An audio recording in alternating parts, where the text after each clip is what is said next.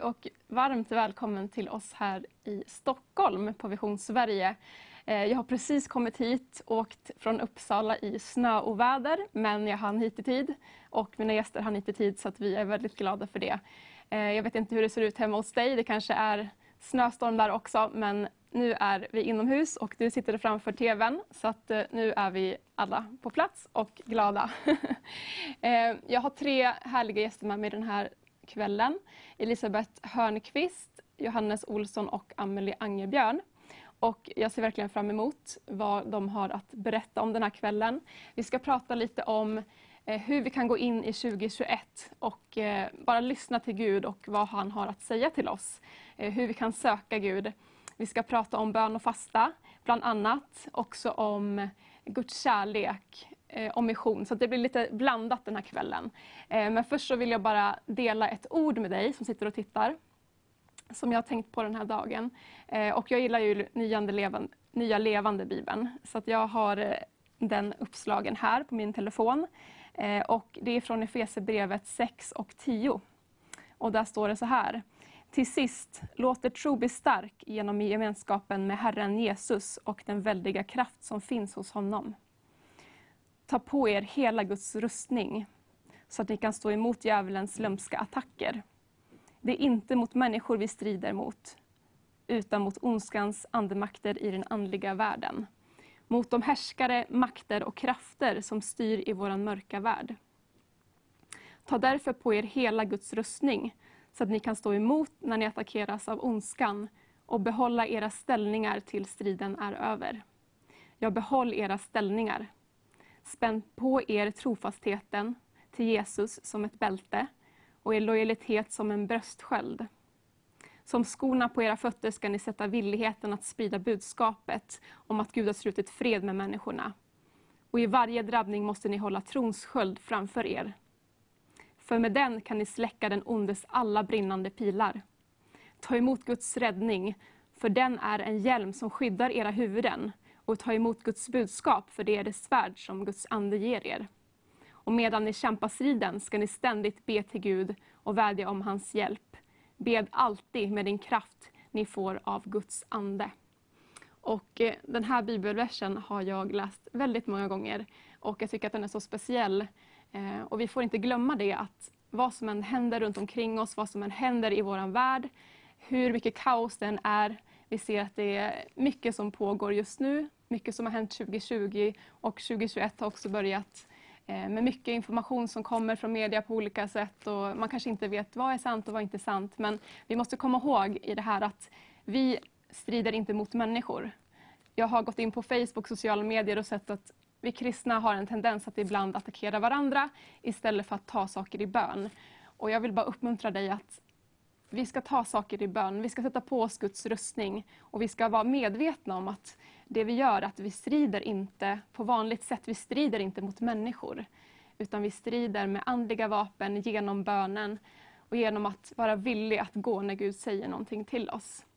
Så en påminnelse till både till dig och till mig att vi strider inte på den här världens vis genom att attackera varandra genom ord eller på olika sätt, utan vi har fått i uppdrag att älska varandra med Guds kärlek och vi har i uppdrag att be för varandra. Om det är någonting som vi ser som är fel så kan vi be för varandra istället. Och jag vill också påminna dig om att bönen just är ett så mäktigt vapen som vi har fått av Gud. Och i Matteus 16:19 står det så här att jag ska ge er himmelrikets nycklar. Allt vad du binder på jorden ska vara bundet i himlen och allt vad du löser på jorden ska vara löst i himlen. Gud, han har gett dig och mig en väldigt, väldigt stor auktoritet att ta hans namn och att binda och lösa på den här jorden för att hans rike ska få framgång. Och jag tror att 2021 blir ett år, Gud har talat till mig att det är ett år av frihet där vi ska få se mycket frihet. Och jag tror att det gäller både hans folk och jag tror att det gäller också människor som inte har mött honom, men att de ska få komma in i den friheten som Kristus har för dem, att de ska få möta Jesus. Men vi behöver vända våra hjärtan nu i början av 2021 och rikta vår blick på Jesus och se på honom och fortsätta att hålla vår blick på honom och inte bli vilseledd av allting annat som pågår runt omkring oss, utan håll din blick på Jesus.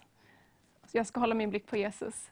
Så kommer vi tillsammans att komma framåt och vi kommer att se hur Gud gör mirakel det här året. Hur Gud för sin kropp framåt, hur han enar sin kropp. Så jag vill bara slänga med de orden till uppmuntran nu i början av programmet. Vi kommer prata mer också om ett annat andligt vapen som är fasta. Och det blir jättespännande att höra Elisabeth prata om det alldeles strax. Jag vill också uppmana dig som sitter och tittar att skriv varifrån du tittar. Och om du har böneämnen så kommer vi att be för de böneämnena i slutet av kvällen. Det kommer ett nummer här på skärmen som du både kan smsa till och sen kan du också ringa ett nummer om du vill prata med någon den här kvällen. Du känner att du behöver förbön för någonting eller bara prata med någon som kan be för dig. Så välkommen till det här programmet. Snart får vi in Elisabeth, men först har vi en sån. Så var vi tillbaka här i studion och jag ser här på Facebook att ni är med och tittar från hela landet. Sundsvall, Norrland, välkommen hit. Mariestad, Stockholm, Uppsala. Varmt välkomna och jag tror att det finns från många fler ställen som folk tittar. Om ni vill så skriv gärna det, varifrån ni tittar. Men nu sitter jag här med Elisabeth Hörnqvist. Yes. Kul att du är här. Tack. Jätteroligt. Kul att vara här. Ja, tack. Och vi har tagit oss hit. Jag vet inte om ni redan var... Vi kom faktiskt 5 minuter innan vi skulle vara här. Men vi åkte i god tid för att vi såg... Det var så snöigt. Ja. Ja. Det var illa faktiskt. Ja. Men vi bad om blodets beskydd och nu är vi här som tur är. Ja, men kul. Vem är du för de som inte känner dig? Ja, jag kommer från Uppsala då. Inte från början, men jag har bott där i lite över 30 år. Kom dit som tonåring med min familj. Som skulle gå bibelskolan på Levisord. Typ kring 89-90, något sånt där. Så jag har haft min tonår och ungdomstid och så där. Nu så är jag fyrbarnsmor till ganska stora barn, har jag börjat inse. En är i militären och åkte tillbaka igår. Vi har 3 söner och en dotter mellan 20 och 10 år i våran sladdis. Ja. Så det är fullt upp där. Det har varit en stor del av mitt liv. Ja, jag har lagt mycket tid på det. Jag är gift med Simon Hörnqvist som har varit företagare ända sedan vi gifte oss. Och, vi har levt det livet med en man som är borta mycket och sådär. Så därför har jag varit mycket mamma kan man väl säga. Sen nu på senare år, jag fyllde 40 för 3 år sedan och då började jag plugga. Så har jag läst lite på Uppsala universitet, pedagogik mot vuxna och arbetsliv. Och nu läser jag teologi. Så nu har jag snart en kandidat och kommer att fortsätta 1 år till. Så har jag dubbla kandidater. Så det är lite mitt liv nu. Stora barn och plugga. Ja, så det är roligt. Har du några framtidsplaner om man får fråga det? Ja, men alltså, jag tycker ju jättemycket om ungdomar. Typ lite unga vuxna åldern. Lite sådär. Jag tycker om att undervisa och jag tycker om att hjälpa dem ut i livet. Typ så. Så jag skulle vilja jobba med någonting åt det hållet. Att bara finnas för ungdomar. Vi gör ju det kanske ändå hemma. Men jag tänker att det finns ju inte plats för sjukt många i ett hem. Så jag tänker att man på något sätt kan göra det på en bredare front som ett yrke i framtiden. Det skulle vara min dröm. Men skulle det inte ske så känner jag att vi redan gör det. Och Gud kanske är nöjd med det i det lilla också. Så vi får se vad han har för planer. Han kommer leda liksom. Och jag vet att du brinner ju för Jesus och Guds rike. Och engagerar dig i kyrkan på olika sätt. Och utanför. Alltså du gör mycket. Har gjort mycket under åren. Men vi pratade ju lite innan just om vad som händer nu i början av ett år. Och hur har din, vi ska ta det alldeles strax, men hur har din liksom, resa med Gud sett ut? Har du alltid varit troende? Du är uppvuxen i en kristen familj. Det är jag. Så man kan nog säga att jag alltid har varit troende. Jag har inte haft något så enormt tonårsuppror heller, utan jag har nog alltid varit väldigt känslig för Gud. Så jag har nog alltid haft det där att jag inte vill att göra honom ledsen typ. Så det tror jag har bevarat mig från väldigt mycket. Sen har man väl haft perioder när saker har skakat och man undrar och man liksom får någon form av troskris på olika sätt och sådär. Men kanske därför jag pluggar teologi nu. Att man vill bara ha koll på grejerna. Jag vill veta, liksom, veta själv. Så. Sen har jag alltid läst jättemycket sådana böcker. Det insåg jag när jag började plugga att så här, oj, det är såna här böcker jag har läst på fritid, eller så här, när jag har haft tid fast med småbarn eller resten av livet, så har jag alltid älskat att läsa sådana böcker. Så nu ser jag det bara som en lyx att jag får göra det med studiemedel och få betyg på det. Och fördjupa dig i Guds ord. Liksom, och ja, och få ha lärare också som man kan fråga mycket om. Jag tycker faktiskt att det är otroligt kul. Så jag känner inte att jag längtar tills jag är färdig pluggad. Utan jag tycker det är så kul. Men man blir aldrig färdig heller. Nej, det är liksom det är hela livet kan man... Bibeln är ju så otroligt det tar aldrig slut. Och, så känns det verkligen. Precis. Eller så är det. Men så jag skulle väl säga att jag alltid har älskat Gud. Väldigt mycket så länge som jag kan minnas det. Och... minns i tonåren att jag var väldigt känslig. Alltså så där, bara på möten började jag alltid gråta. Jag bara, varför? Men så... Och känslig för atmosfären. Mina barn brukar nästan driva med mig. För att jag är så känslig för när det liksom... jag kan inte sitta med dem och se filmer och sådär. Det är så här, hej då, jag går ut. Så det är ju både jobbigt, men det är ju också en bra grej. Det kan ju verkligen... Jag är tacksam att jag har så. För att det är ju en gåva, tror jag. Men den kan vara jobbig ibland. Ja, jag är likadan. Och jag tror att man ska vara tacksam för den. Att det är en viktig gåva i Guds rike. Att vara känslig för olika atmosfärer. Vilket gör att man, när man går in någonstans eller känner av någonting, kan man också be. Exakt. Och ta tag i det i bön liksom, för saker och ting. Kanske extra viktigt. Det är viktigt för alla troende. Men det är verkligen viktigt om man är en sån person att veta då vad man har för auktoritet och vilka... vapen man har och sånt, så att man inte bara går upp och ner med vad man känner hela tiden, utan man, liksom, man är inte känslostyrd, utan man man vet hur man ska hantera det. Man står på Guds ord, men sen så vet man också vilka vapen som finns att använda. Och då kommer vi in här på 2021 som jag pratade lite om i början också. Det finns ju perioder då vi behöver söka oss närmare Gud, och det är alltid så. Liksom det går ju, livet går som i jag vet inte hur jag ska säga, säsonger och man kommer alltid tillbaka dit då man liksom får den här längtan. Jag måste söka mer. Och jag måste lära dig känna dig mer, Gud. Och jag tror att du känner igen dig där också. Och speciellt i början av nya år så vill man ju veta vad Gud har för året som ligger framöver. Och nu i den här tiden är det viktigare än någonsin. Och jag tror att våra tittare, ni känner säkert igen er i det också. Att man vill veta vad som ligger framför för en. På något sätt i alla fall. Vad Gud säger, så att man kan börja gå mot det hållet. Hur brukar du göra? Alltså jag brukar börja året med bön och fastar 21 dagar någon gång under januari. Jag fyller år i januari, så jag brukar alltid lägga det efter. Då är det, så det är jul, nyår, jag fyller år och sen börjar barnen skolan. Ja, men exakt, och man firar det på något sätt och sen så börjar barnen skolan. Och då efter det så brukar jag börja. Och de sista åren har min man varit med också. Det har varit jätteroligt att göra det tillsammans. Så ja, när du frågade mig om jag ville vara med, då var jag först såhär, jag bara, för nu då när man pluggar, det värdelösa med att plugga på universitet är att nu är det slutet på terminen. Och så har man så den här veckan man bara, så jag var såhär egentligen, jag undrar om jag hinner så här. Men sen så sa jag till Gud, för jag bad dig få svara lite senare. Och då sa jag till Gud, om jag ska vara med så får du göra så att jag vill och känna att det känns bra. Och det gjorde han. Och då började jag förstå liksom hur han tajmar. För att jag bara, men det är första dagen på fastan. Så jag bara, och då, för jag vill inte bara sitta i tv och prata om ingenting. Men jag vill känna att jag har ett budskap att ge. Och då var jag så här, jag tror ju att det är. Jag vet att det är för alla. Och jag vet själv hur mycket det har betytt för mig. Så då tänkte jag, kan jag inspirera någon att fasta i januari? En eller 21 dagar eller 3 dagar eller en halv dag eller på något sätt. Så är jag jättenöjd. Då var det värt att åka hit. Ja, precis. Och vi är så glada att du är här. För Bibeln pratar ju en del om fasta. Men det är ju inte alla som fastar. Nej. Men det står ju, Jesus säger så här till sina lärjungar, när ni fastar. Och det betyder ju att han förväntar sig att vi ska fasta på något sätt. Det finns ju olika sätt att fasta på. Vill du berätta om? Det kan vi prata om. Jag har gjort väldigt många olika. Och jag tror att man inte ska gå ut för hårt. Det gjorde jag. Jag gjorde en så här... jag var trebarnsmamma när jag gjorde min... Jag började i och för sig med måndagar. Så det var inte för hårt. Så jag gjorde måndagar när barnen var små. Men sen har jag gjort 21 dagar så bla bla bla. Jag kan berätta sen hur jag kom in på det. Men jag brukar rekommendera också kanske för ungdomar och även vuxna. Ta bort sociala medier.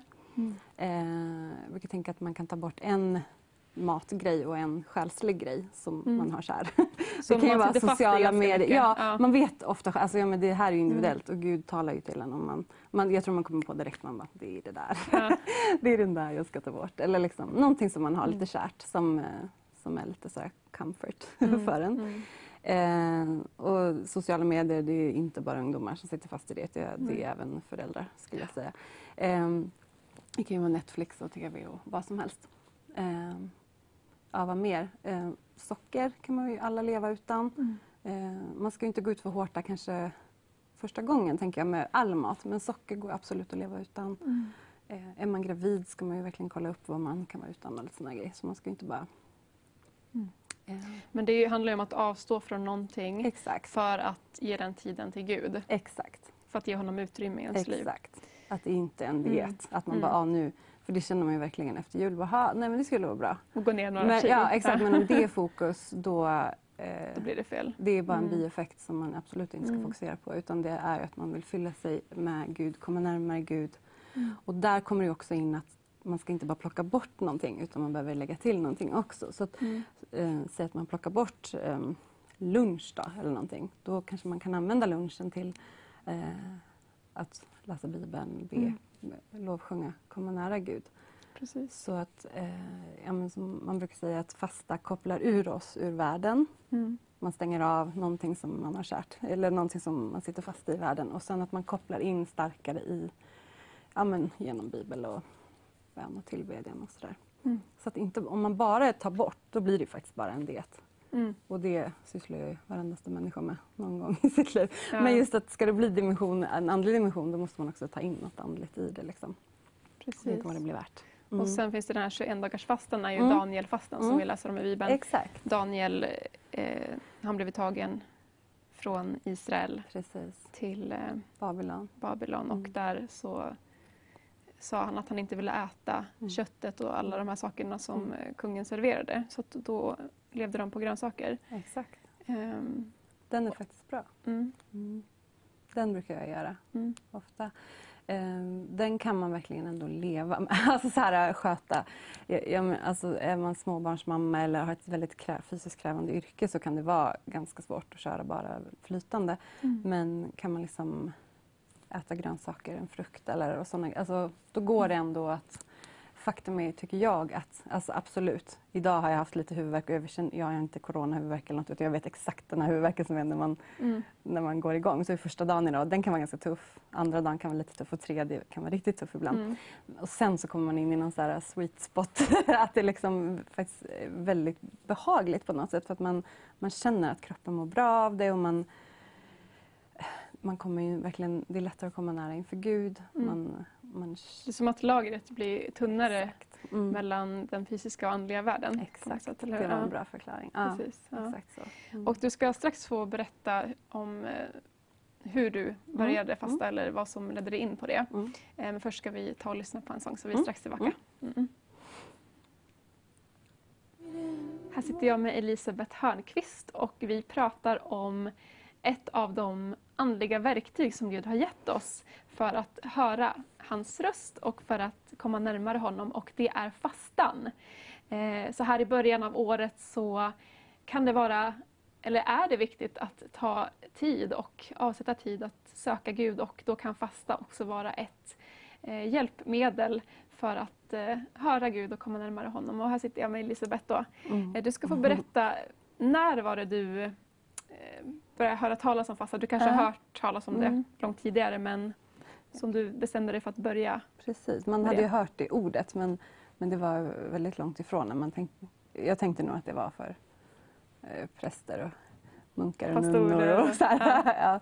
Men det började med att jag var ung mamma, jag kanske var 20. Jag fick ju barn tidigt, och sen så ville jag vara effektiv, så då skaffade vi barnen ganska tätt. Så när jag var 26 hade jag 3 barn. Ja, vad har gjort? Så när min yngsta, jag hade slutat amma honom, då fick jag komma iväg på en retreat. Som vi hade på vår retreatgård i församlingen. Och där var det Harry Andersson som hade ett undervisningspass. Och Och då pratade han om fasta. Och det är faktiskt en av de få gångerna jag hör. Alltså, jag tycker att det pratas lite för lite om fasta. Ja. Faktiskt. Kanske i frikyrkoförsamlingar. Ja, så. Kanske. Ja, ja precis. Mm. Men då pratade han om det i alla fall. Och jag hade åkt till den här retreaten med inställningen att okej, det här är en chans som jag måste ta vara på. Jag kommer inte åka på retreat ofta. Men min man reste väldigt mycket då ju och sådär. Så det var inte så lätt att komma iväg sådär 1 eller 2 dygn. Så jag var så här, jag ska ha med mig någonting hem som jag kan använda, eller liksom som förvandlar mitt liv eller som bär frukt i mitt liv. Ah. Och då var det så tydligt, jag bara, men då är det här jag tar med mig hem, då ska jag börja fasta. Mm. Så då när jag kom hem så bestämde jag mig för, jag sökte ju liksom lite information om det och sådär, men sen så fick jag en idé att jag skulle börja fasta på måndagar. Så då gjorde jag det. Nu är det ju så här konstigt att sitta och prata om det, för då var jag så här, det är superhemligt. Alltså till för typ, för 4 år sedan så har jag inte sagt till en människa, alltså knappt, jo men min familj har ju märkt att jag gör det, men mina närmsta vänner har inte ens vetat att jag fastar typ. Så då har jag verkligen varit så här, det är så hemligt. Och det ska ju vara det, för då han säger ju när du fastar, när du ber, när du ger, så är inte det för att få uppmärksamhet eller liksom, utan det ska ju faktiskt vara i det fördolda. Ja, exakt, exakt.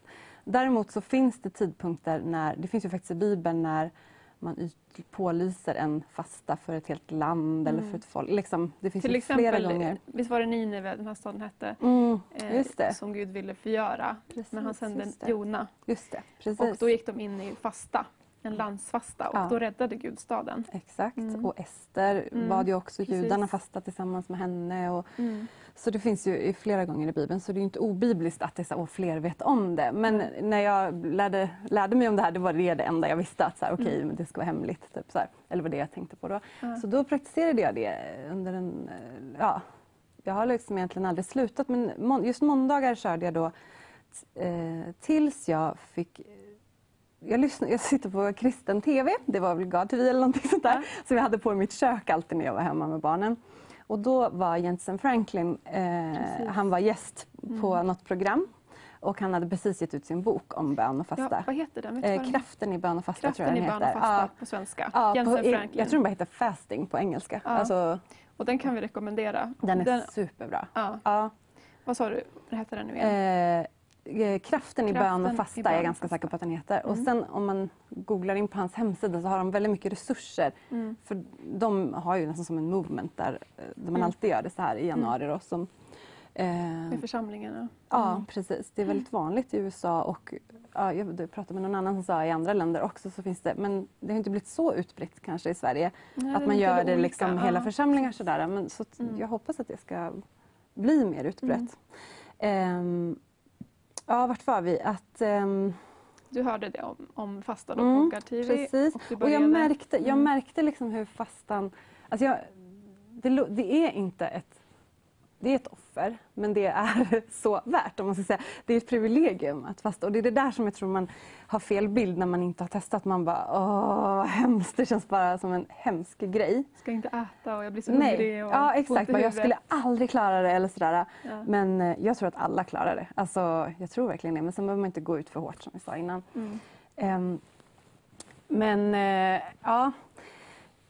Det jag märkte var att...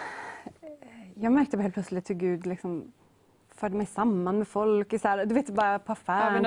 Ja, men man märkte så här, det där var verkligen vad Gud, det där kan inte ha bara varit en slump. Alltså det var så där hela tiden med grejer och så det blev så spännande att leva så att jag ville liksom inte leva utan det här. En till dimension i livet. Ja, exakt. Ja, man kunde liksom sitta på lekgolvet med Lego eller stå i köket och bara känna att så wow, jag kan liksom vara med och påverka grejer i så här. Man kände som att man var delaktig i allt möjligt som hände i världen. Så det blev så spännande att leva. Så jag tyckte liksom aldrig att jag har haft en lång tråkig dag. Fast det låter tråkigt att ta hand om barn kanske. Men jag tycker att jag aldrig hade tråkigt. För att jag alltid kände att man var del i någonting större liksom, med Gud. Så när du fastar, hur gör du då? Tar du... Det beror på vilken fasta det är kanske. Om det är Danielfasta till exempel. Att du bara äter grönsaker. Hur lägger du upp en sån dag? För ibland behöver man ju kanske, man jobbar fortfarande. Ja, exakt. Och sådana saker. En sak som jag brukar göra, väldigt praktiska tips. Jag brukar typ göra en linssoppa som jag har. Så har jag den i kylen och så värmer jag bara på snabbt när man är så här, superhungrig. Så då är den helt vegetarisk med, det finns några recept online man kan kolla upp. Den tycker jag är bra att ha, och sen kan man ju ha någon frukt i väskan liksom. Och dricka jättemycket, superviktigt. Annars lägger du mer tid då på alltså specifika tider på dagen då du... Det är väldigt svårt. Jag tycker mitt liv aldrig... Jag har inte ett liv där alla dagar ser likadana ut. Så det är så svårt att... Så här, men samtidigt så känner jag... Det är också något som Jentezen Franklin pratar om. Att när man fastar så blir liksom... Hela dagen blir en bön på ett sätt. Men sen så bör man också sätta sig ner och... Alltså, som du sa innan, fylla sig med bra grejer. Ja. För att man är medveten om man är hungrig, så då kommer du ihåg, ja just det. Man blir påmind av hungern att man fastar. Och då har man den här kommunikationen med Gud istället. Exakt så, ja verkligen. Sen, så det som hände för 4 år sedan, det var att vår familj gjorde en time-out och åkte till USA. Och det var första gången då som vi gjorde det. Märkte hur man kunde göra det i en församling. Jag visste ju att Jensen när de gjorde det, men att få vara del i det. Så då, den kyrkan började, hela kyrkan. Och även barnen liksom avstod från någonting. Alltså det kan ju vara vad alla som helst. Ja. Och bara få uppleva hur fantastiskt det var. Alltså det var sån öppen himmel, jag har aldrig varit med om något liknande. Och jag kände när vi åkte hem, jag grät ju när vi skulle åka hem från USA. Och jag var så här, det var en av grejerna som jag kände, jag kan inte leva utan det här när jag fått uppleva det. Var det som att Guds närvaro kom starkare in i? Jättestarkt. Och så hade vi bön varje morgon jättetidigt, typ klockan 6. Och liksom det var fullt med folk varje morgon. Pastorn var där varje morgon. Det var verkligen en sån otrolig Guds närvaro. Och sen att se vad Gud kan göra genom en församling som gör det också. Det är också häftigt. Så man förstår att det där är ju absolut ett resultat av att de började året med det där. Liksom. Och då är jag nyfiken. Vad har du fått se när du har fastat? Ibland har du fastat för något specifikt som du vill ska hända. Och vad har du kunnat se då? Eller fastar du bara allmänt ibland också? Ja, jag har lite olika exempel. Ett kort exempel skulle jag kunna säga är en av mina söner satt fast mycket i högstadiet. Ganska mycket i spel och såna här grejer. Och jag tyckte att han inte kände så glad ett litet tag. Så jag bara så här, nej, jag ska fasta för honom. Så då en dag under fastan så gick jag bara in i hans rum och bad i rummet när han var i skolan. Och sen helt plötsligt så, bara några dagar efter det, så han bara, mamma jag önskar mig en bas, typ så här. Alltså jag vill börja spela instrument så här. Och jag var så glad för jag visste att han var jättemusikalisk, men han hade liksom inte gjort något av det så. Och så köpte vi en bas till honom, för han fyllde år ganska snart. Och bara lärde han sig så fort. Sådär. Och då var han så här, nej men jag vill ha en gitarr. Han har sig gitarr. Och när de vill det då, och det man har bett för det, man bara ja. Så han fyllde i november, i jul så köpte vi en gitarr. Och så lärde han sig hur fort som helst liksom, det också. Och det vet jag är för att jag gick in och bröt någonting i rummet och bad ut någonting annat, och nu är han superduktig liksom på att spela. Och jag är så glad varje gång. Han spelar ju i lovsången, han är fantastiskt duktig. Ja, men det är så roligt när man ser han spelar och man bara, tänk att det där vet jag hände för att jag gjorde det. Att du fastade, det är fantastiskt. Det är faktiskt roligt att se. Sen vet jag liksom, det här var innan jag hade börjat med 21 dagars, så redan med en dag i veckan så var det verkligen att man... Ja, men det där med att man bara blir medveten om att Gud är med. Men det här var faktiskt till och med omedvetet. Vi skulle på en resa till USA med några företagare, kristna företagare. På någon form av konferens. Sådär. Och vi stod på Arlanda och så var det någon som inte kom från Uppsala, som inte kände så många där. Och så såg jag att det var en lite äldre man, och jag såg att han stod själv. Och jag får så ont i hjärtat när någon gör så. Så jag var tvungen att gå fram och bara, ja men hej och vad kul, ska du med? Typ sådär. Och så tog jag han i handen. Och då var det inget mer med det. Och sen så var vi i USA 3, 4, 5 dagar. Och så hamnade jag i samma hiss som honom. Typ till frukost eller någonting. Och så sa han liksom, han bara, men kände du någonting när du tog mig i handen? Sarah? Och det tyckte jag blev jätteawkward. Jag var så här, nej jag kände ingenting och jag vill ut ur den här hissen nu. Så kände jag bara min första... Ja, det var en konstig fråga. Men då sa han sen att jag kände elektricitet i hela kroppen när du skakade mig i handen. Och på planet så kände jag att Gud sa att du har blivit helad från diabetes. Wow, han var troende också. Ja, han var troende. Och då så, när han var i USA så kände han att han skulle sluta. Det här vet jag inte om man rekommenderar, men han slutade med insulinet och alltihopa. Och hade verkligen så här... han har varit i USA vet man att det finns massa goda grejer. Och han bara, jag har provat allt. Så här. Wow. Och det hade inte hänt någonting. Så han blev verkligen helad. Och det var så här, då var jag liksom 27 år och jag bara, what? Vad hände? Alltså, och jag visste, det var inte ens så här, ska jag gå fram och lägga henne på handen? Utan jag bara så här, gick fram och var trevlig. Nej, jag visste inte ens att det hände. Och då kände jag så här, är det så här det kan bli? Då är det ju verkligen värt. Det blir så spännande. Så det var, wow, ja. Att man får vara liksom, det är en del att få vara ett instrument för Gud. Att han liksom, lättare kan verka genom oss. Exakt. När vi ger honom mer av våra liv på det sättet också. Nej, men verkligen. Men sen tror jag också att det liksom... Om man tänker så här, som du pratade om i början av året och människor i alla åldrar, både unga och medelålders och äldre, det är ju ofta att man bara, vad, liksom, alla människor har egentligen frågan, bara, men vem är jag? Varför är jag här? Vad kan jag göra? Vad är mitt syfte? Vart är jag på väg? Jag tror att alla människor har de frågorna och de svaren på de frågorna finns ju hos Gud. Och när man fastar så är det så mycket lättare att få höra sånt. Jag tänker att det är så värt också att sätta av tid, någon tv-serie och lite mat för att faktiskt veta mer vad Gud har på sitt hjärta. Ja, för mig och för personligen, men också som du sa i inledningen i programmet, hur världen ser ut nu. Det är ju så mycket som är osäkert. Om man kanske förr i tiden ändå kunde planera någorlunda, så kan man ju knappt planera nu och har ingen aning hur det här året kommer att se ut. Och då kan jag känna att då är det time för att en pålyst fasta, tycker jag. Ja, alltså för världens skull och för våra städers skull och våra kyrkors skull, så tycker jag definitivt att det är läge för en pålyst fasta. Precis, och för att kunna fånga upp också, för att jag tror att Gud vill visa oss vad vi ska be för och hur vi ska be för saker när det gäller världen. Ja, precis. Så att vi inte bara sitter och har massa åsikter om saker, utan verkligen tar reda på, Gud, vad vill du? Exakt. Hur ser du på det här? Ja. Och då kan vi också be utifrån det. Exakt, som du sa också, så blir det liksom inom Kristi kropp också, kan det bli väldigt polariserat med alla frågor och åsikter om det ena och det andra. Och jag tror aldrig att vi kommer vara överens om allting i Kristi kropp. Nej. Liksom, men jag tror vi alla kan samlas kring någonting. Vi kan samlas kring vid Jesu kors, vi kan samlas vid hans fötter. Och vi alla älskar honom och vi är kristna för att vi älskar honom och vi är syskon. Så att vi får väl samlas kring någonting. Och då tänker jag att bön och fasta kanske vi ändå kan komma överens om att det är någonting viktigt och bra. Precis, jag tänker att det som är viktigt också, det är att vi ödmjukar oss för Gud. För att då slutar vi också att hålla på och smutskasta varandra och så här. För att det handlar ju mycket om att alltså böja sig inför Gud, och det tror jag händer också i bön och fasta. Ja, men verkligen. Det här bibelordet, undrar om jag hinner få fram det. Det är andra krönikeboken. 5:17. Ja, det kan det vara. Precis, vi ska se. Det är andra krönikor 7:14. Då står det, men om mitt folk som är uppkallat efter mitt namn ödmjukar sig.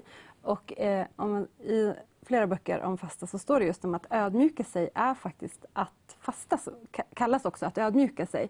Så man kan faktiskt också tolka in att om mitt folk som är uppkallat efter mitt namn fastar och ber och söker mitt ansikte. Sen handlar det om att ödmjuka sitt hjärta. Men det gör man ju när man fastar, blir man väldigt ödmjuk faktiskt. Och man blir ju svag på ett sätt också. Men stark på ett annat sätt. Om de ödmjukar sig och ber och söker mitt ansikte och omvänder sig från sina onda vägar, då vill jag höra det från himlen och förlåta deras synd och skaffa läkedom åt deras land.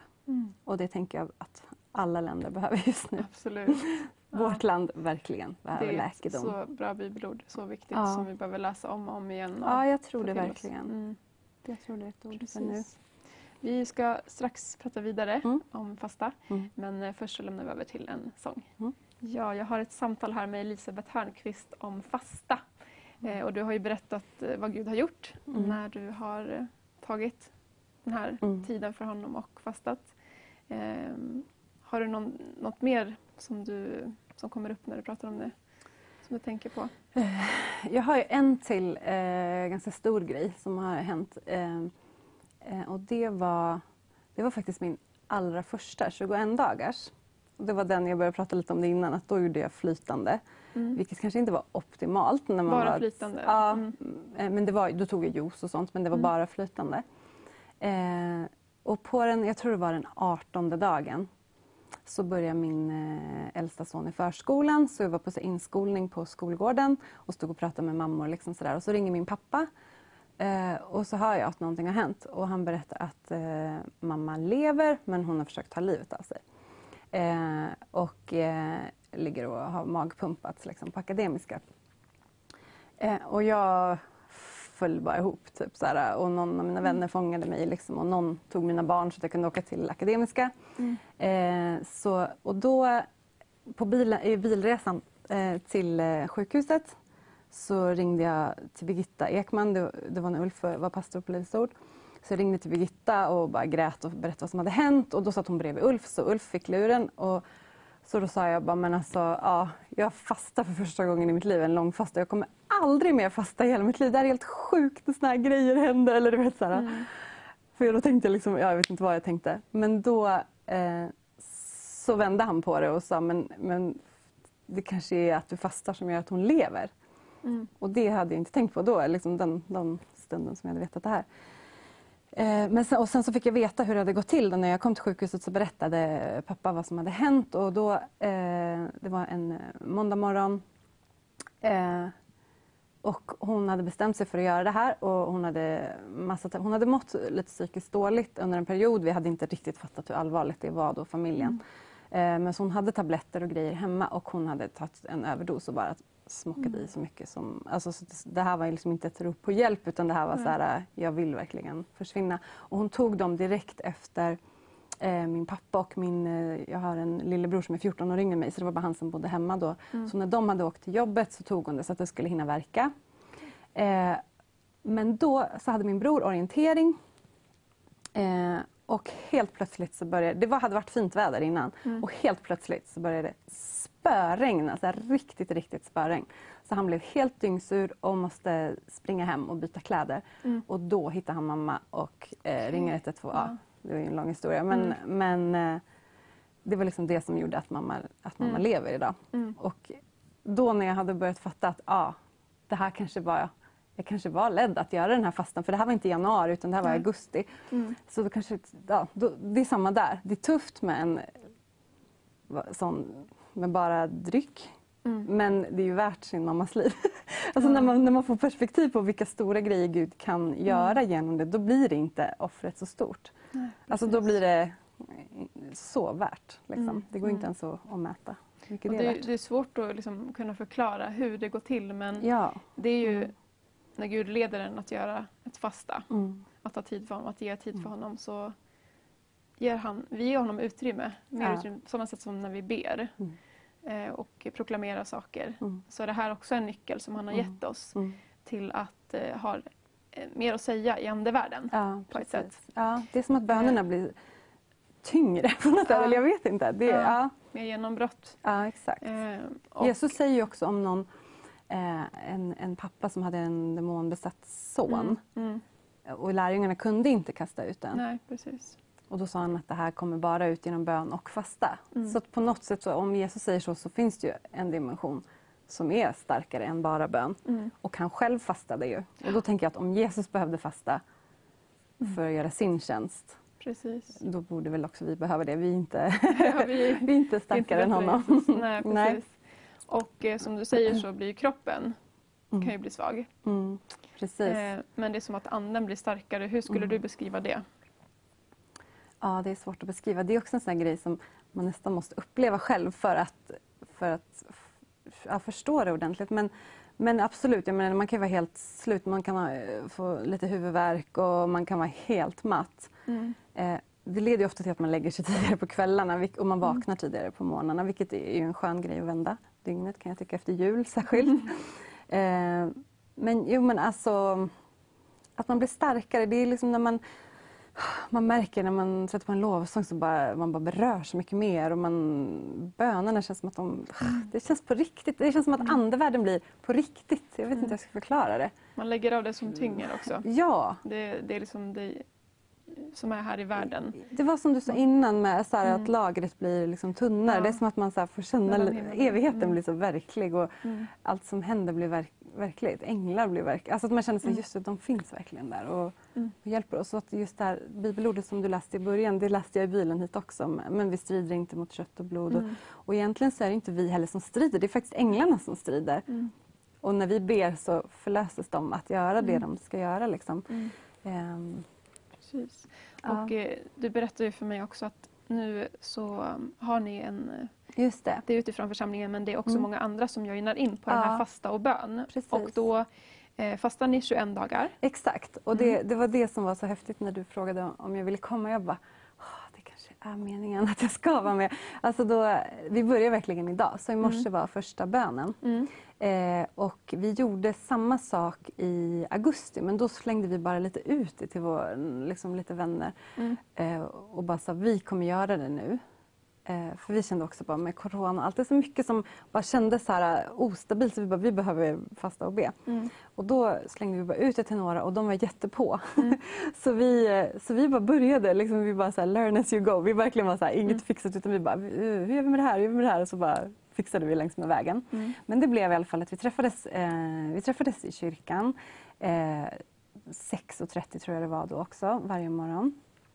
Och då var det faktiskt ungdomarna i vår grupp som ville ses varje dag. Det tyckte jag bara var så härligt. För vi var från 17 till 77 i ålder. Wow. Det tyckte jag också var väldigt härligt. Att bön och fasta är inte åldersbegränsat. Och det är för samma generationerna också. Men det var ungdomarna som tyckte, nej vi ses tidigt på morgonen och vi ses varje dag. Eller varje vardag ska jag säga. Sågs vi. Och, så nu då var det verkligen att många ville göra det igen. Och som sagt, jag och Simon har gjort det i många år, så vi ville absolut göra det. Och det är roligare, upptäckte vi då i USA, att göra det med flera. Så då gör vi det nu faktiskt. Och nu får man inte träffas fler än 8. Så nu har vi löst också längs med vägen. Då får vi bara hitta på hur vi ska göra. Så nu har vi gjort så att det är på Zoom. Men att 8 personer är inne i kyrkan och ber mellan 6:30 till 7:15. Det kanske låter länge om man är en ungdom och sådär. Men det går otroligt fort. Det börjar med att Simon ofta bara, eller den som leder bönen. Vilket ofta är Simon, men det kan vara andra också. Bara... En lovsång först som är bara från, alltså det är ingen, vi har ingen lovsångsteam utan vi bara sitter på någonting som vi gillar. Och så säger bönetemat, vi har uppstyrt liksom 21 olika bönepunkter, så en per dag. Så han säger, idag är det här fokuset. Sen sätter vi på musik och då är det 30 minuter ungefär, 28 kanske, för sig själv. Och så bara sitta med Bibeln eller lovsjunga med i musiken eller ja, men, egen tid med Gud. Sen samlas vi klockan 7, återsamlas och då ber vi gemensamt för det. En kvart. Dagens, ja, det brukar bli en kvart ungefär. Precis. Så vi brukar sluta sharp 7:15. Så nu försöker vi härma det då på Zoom, det som vi gjorde i höstas. Men det som är bra med Zoom är att fler kan vara med. Liksom. Så nu är det folk från Norge och Norrland och lite sådär som är med. Och det hade inte varit möjligt i höstas på det sättet. Så man sitter och tittar. Vad kan man göra? Om man vill vara med. Ja, om man vill vara med. Om du vill vara med och fasta. Fasta och be tillsammans med en grupp. Det är ju en styrka faktiskt. Ja. Nej, men så om man vill det så har vi... Jag frågar min mamma vad som är smartast. Det är så här där. Vi läser det efter vägen. Vi pratade om det här nu i pausen. Men vi sa ju att de kan skicka eller adda dig på Facebook. Ja, om de har nu vet ni vad jag heter. Elisabeth Hörnqvist på Facebook. Det står på Vision Sveriges på sändningen vad du heter. Och då kan ni ju skapa ett konto på Telegram. Och sen skriv där vad ni heter på Telegram. Så att jag eller någon annan kan hitta er då.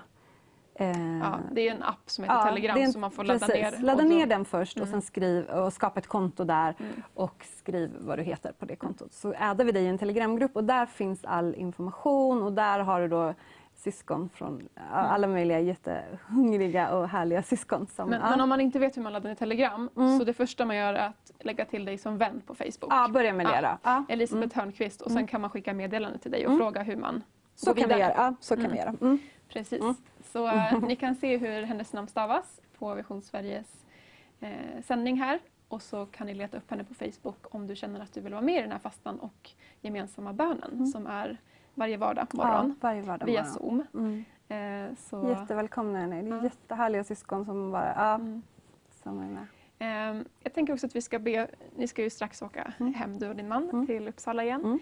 Men för de som har en längtan att bara få komma närmare Jesus och kanske börja med fasta eller bara få veta Guds plan för 2021. Vill du bara vända dig till kameran och så bara be vi en stund för de som sitter och tittar just nu. Absolut. Ja, Jesus, jag tackar dig. Jag tackar dig för var och en som tittar på det här programmet, som känner en längtan. Och även om man kanske inte känner längtan, att det känns som en svår grej att fasta, så tackar jag dig för att du lägger inte på några tunga bördor, utan du lockar. Du lockar med din kärleksfulla röst och du lockar människor närmare dig, och det är det det handlar om. Inte att vi ska bara ut och strida eller hålla på, utan vi ska faktiskt bara komma närmare ditt hjärta och lära känna dig så att vi kan höra din röst tydligare. Och jag vet att man gör det genom fasta, så det är därför vi har pratat om det idag. Och jag ber att det här ska få uppenbaras i många hjärtan över Sverige, och att vi kan få bli många som gör det här nu i januari. Jag tror att det kommer ändra atmosfären i Sverige. Så jag ber Fader för många som gör det, och att ingen fördömelse, utan att det bara är glädje. Ingen fördömelse överhuvudtaget är det, utan det är, ja, det är bara en glädje och ett privilegium att få göra det. Och jag ber att man ska hitta syskon så att man kan känna sig lyft och göra det tillsammans med andra. Så ber att det blir en ny atmosfär över Sverige, och att du ska läka vårt land. Vi ska få läkedom för Sverige. Tack Jesu namn. Och för privata människor. Att människor ska få en uppenbarelse bara om vad du har gjort. Vad du har kallat dem till. Vad du har skapat dem till. Och vilka gåvor de har. Vilken plats de har på jorden precis just i den här tiden. Och att ingen är här av en slump. Utan alla som lever nu har Gud bestämt att vi ska leva nu. Så vi ska inte leva i fruktan. Utan vi ska ha frid och glädje. Sanning. Vi ska leva i den här tiden och bara vara ljus och återspegla Guds ljus och Guds värme i den här världen. Amen. Amen. Vi fick också ett meddelande här att vi sa fel titel på boken. Ja, just det. Så Hemligheten med fasta och bön heter den här boken. Med Jentezen Franklin. Jentezen med Z. Ja, precis. Jentezen Franklin. Ja. Som vi kan rekommendera. Verkligen. Så att... om du känner att du vill vara med Elisabeth och hennes man och alla de här personerna som samlas och ber varje vardag och fasta nu i 21 dagar från och med idag. Du kanske inte behöver fasta från mat i 21 dagar. Du kanske kan fasta från sociala medier eller någonting annat. Men du känner att du tillsammans med den här en grupp vill söka Gud. Så finn henne på Facebook och bli vän med henne, så kan hon... så kan du skicka ett mejl till henne eller via Facebook då, Messenger, och så kan hon ta kontakt och berätta hur du kan komma med i den här gemenskapen under de här dagarna. Absolut. Jättekul! Och tack så jättemycket för att du har varit med och delat med dig. Tack själv. Av vad du bär på. Och jag bara, Gud välsigna dig och det är resa hem nu också. Island. Amen. Ja, jättekul.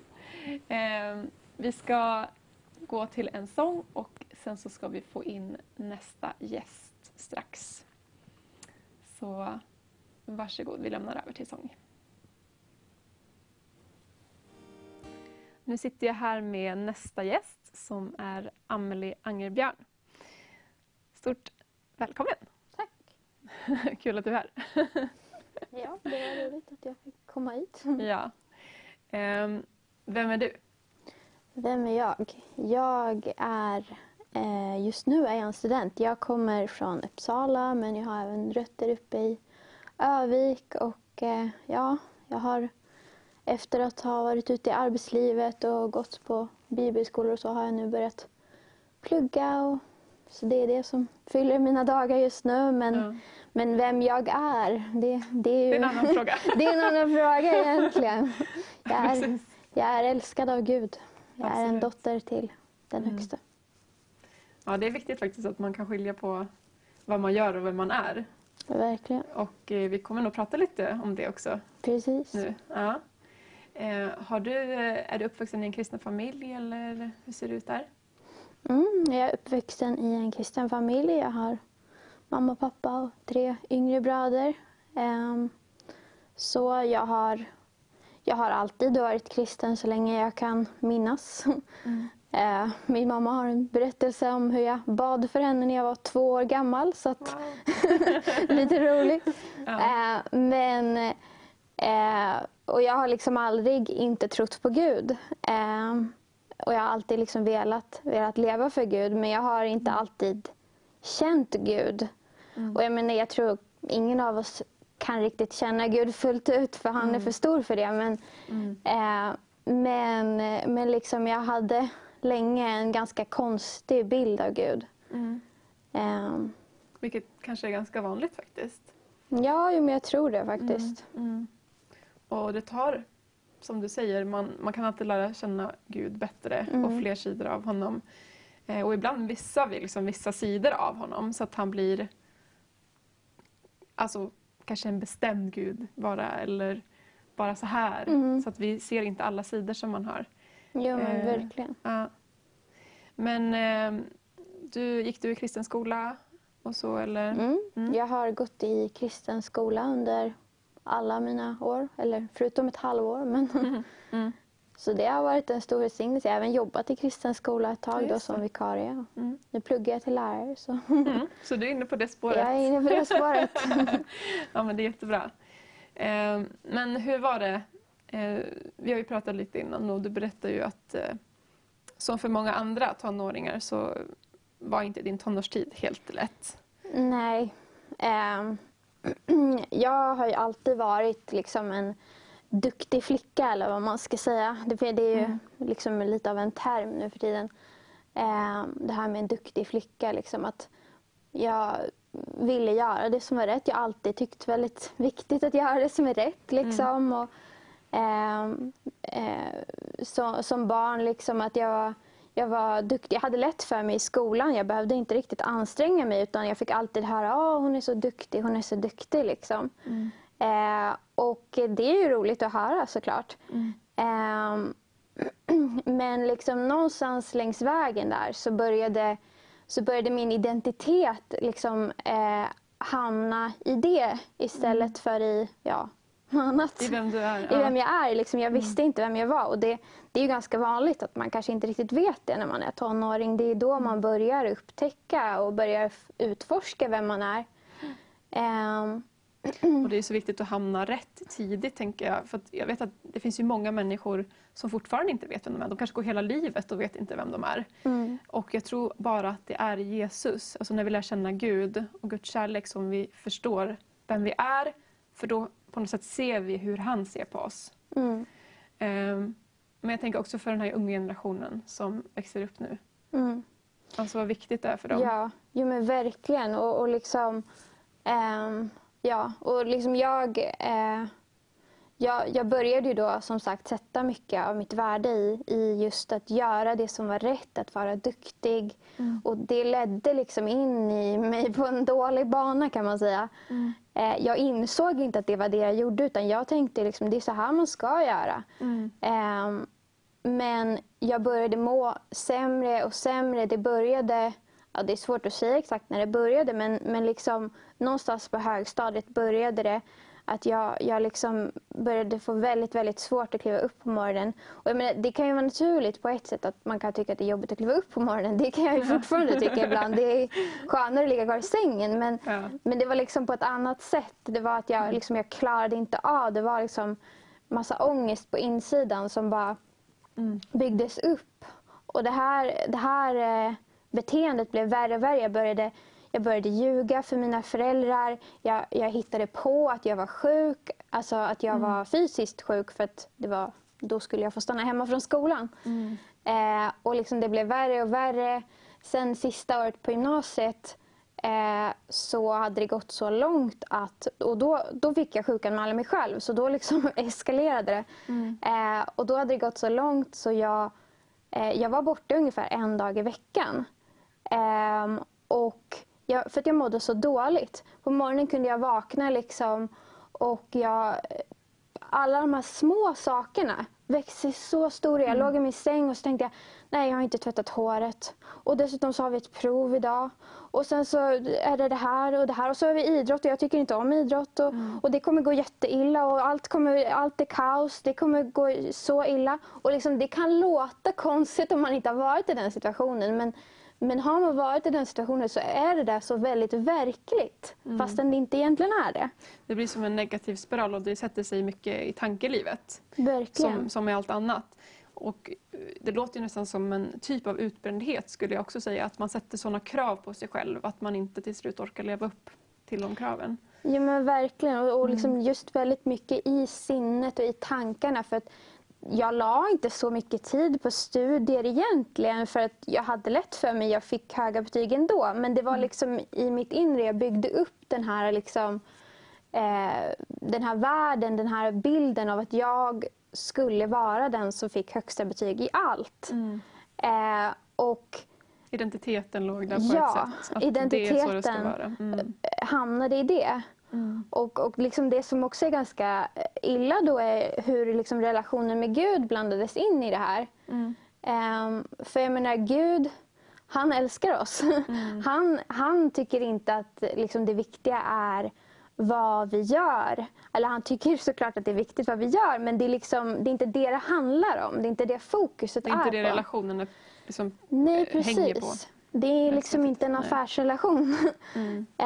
Eller det är inte meningen att vara det i alla fall. Men någonstans där så liksom blev det också hopblandat. Just att jag tänkte också inför Gud att men jag måste lista ut vad det är Gud vill att jag ska göra. Jag hade fått höra sen jag var liksom liten att jag skulle... Liksom Gud har en kallelse för ditt liv. Du ska liksom söka Gud och finna din kallelse för ditt liv. Och sen ska du gå ut och göra det. Och, du ska liksom, och så hade jag fått höra alla berättelser om alla människor som verkligen gått ut i sin kallelse och gjorde det. Och liksom, det är jättefantastiskt. Jag tycker man ska absolut uppmuntra ungdomar till att finna sin kallelse och gå ut i sin kallelse. Men för mig så slog det fel.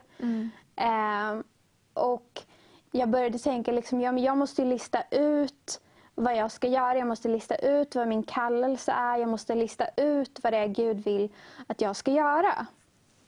Och liksom det bara byggdes upp och byggdes upp och byggdes upp. Efter gymnasiet så började jag på en bibelskola.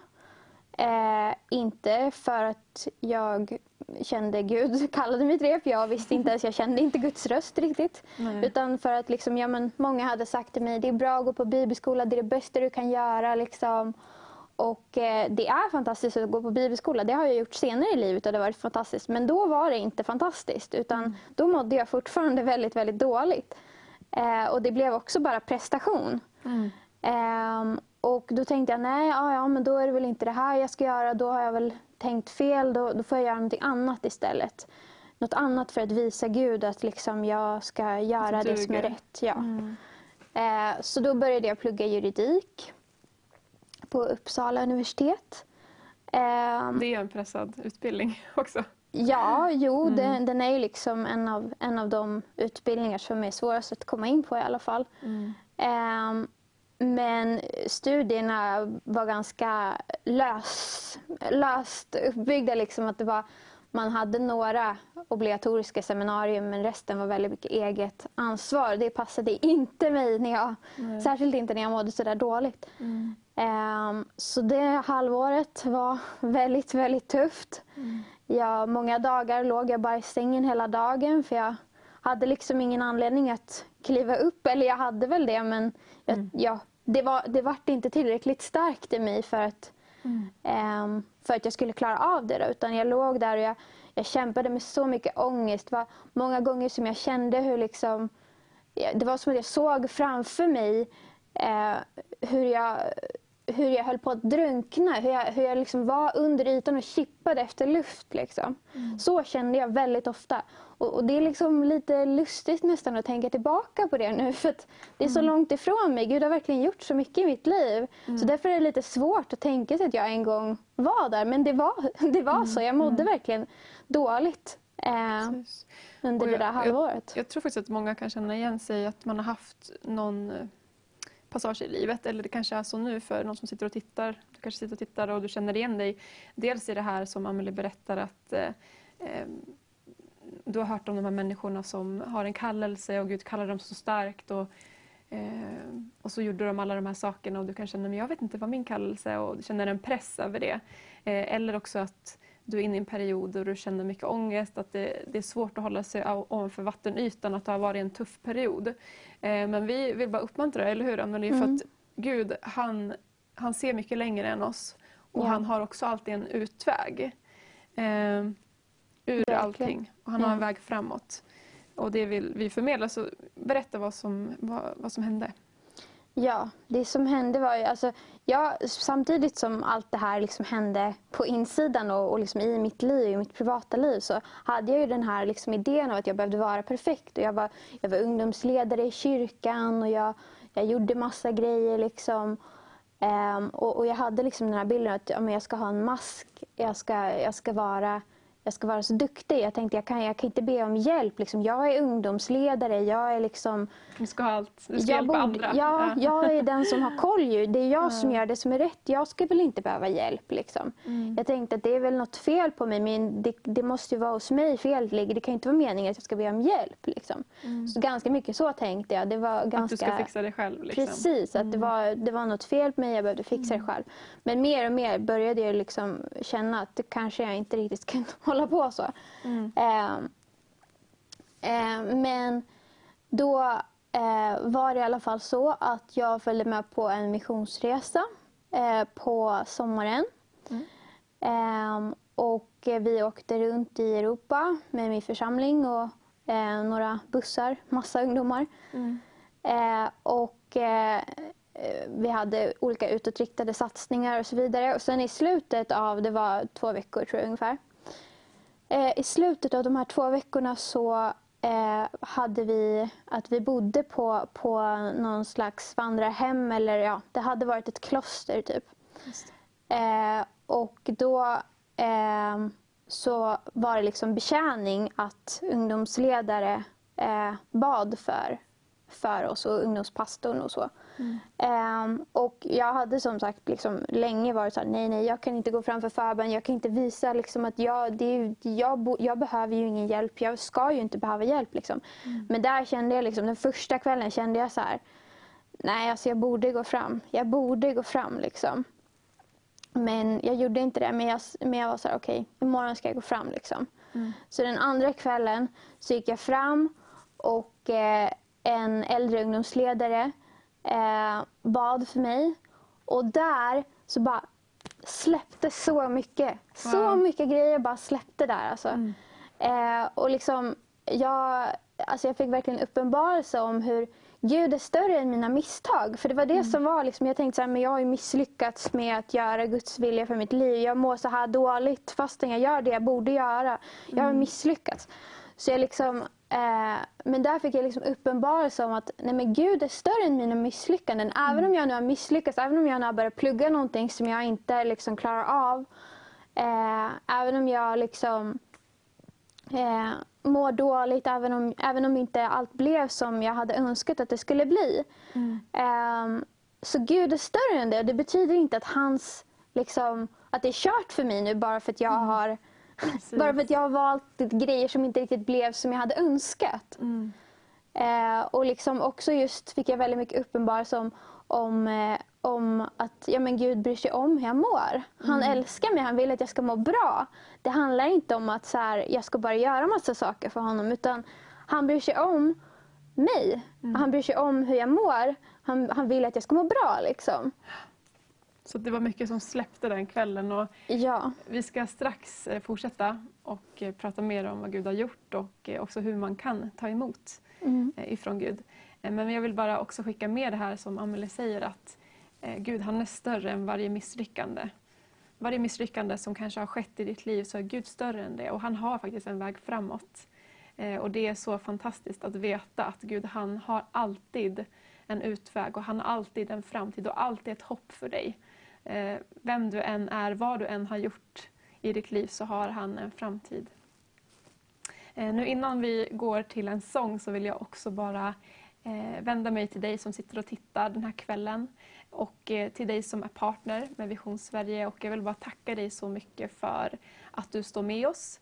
Speciellt i den här tiden tror jag att det är viktigt att det finns kanaler som talar sanning, som talar det som är den enda sanningen egentligen, och det är Guds ord.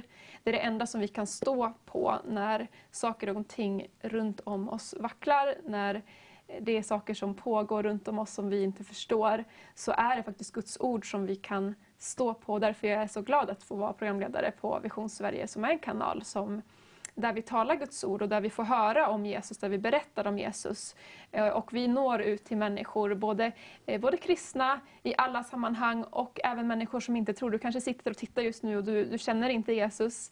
Jag vill bara uppmana dig att om du vill veta mer om Jesus, lyssna på det här programmet. Men så kan du också ringa in om du vill prata med någon om kristen tro eller om Jesus, eller fråga eller få förbön, så finns ett nummer som du kan ringa in den här kvällen.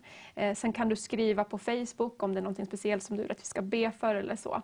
Men jag vill som sagt vända mig till dig som sitter och tittar. Vi har fått in många gåvor faktiskt. Och jag ska läsa upp några av de gåvor som har kommit in under de senaste dagarna. Vi har Karina Londén som har gett. Oskar Kåren, Gunn-Marie Elisabeth har gett in, Malin Dorothea Johansson, Elisabeth Nilsson 100 kronor, Lena Holmbom 100 kronor, Willis Wilhelmsson 100 kronor, Berit Lidberg 200, Ulrika Enström 200. Det finns jättemånga namn här och många gåvor, och vi är så tacksam till dig som står med och som skickar in gåvor, för att vi behöver de här gåvorna för att den här kanalen ska kunna gå runt. Vi har 2 satelliter som vi sänder ut de här programmen på, och det är många människor som har möjlighet att komma in på de här programmen, att Gud leder in de människorna på de här programmen. Och just nu vi står ju i en, kan vi säga, vi har en någonting som heter Nehemjas mur. Att vi bygger den här muren som behövs kring Vision Sverige. Ni känner säkert till den här berättelsen om Nehemja. Att han reste tillbaka till Jerusalem och byggde upp muren för att den var ödelagd. Men vi vill bygga upp muren, och vi vill att Guds ord ska få ett starkt fäste i vårt land igen. Att det ska talas ut genom tv, genom media. Så att det ger du till om du ger in i den här kanalen. Och nu ska du få ett tillfälle att stå med oss, att ge in. Om du vill bli partner så är vi så tacksam. Även om det är en liten summa varje månad så gör det en stor skillnad för oss. Sen om du vill ge 500 kronor så betyder det att du bygger en tegelsten på den här muren. Vi behöver personer som ger 500 kronor och så att vi får in det som vi behöver. Men om du vill ge någonting annat så är vi så tacksamma för det också. Så att det kommer spelas en låt nu och sen så kommer Amelie tillbaka. Men under den här sången så får du jättegärna ge en gåva till Vision Sverige.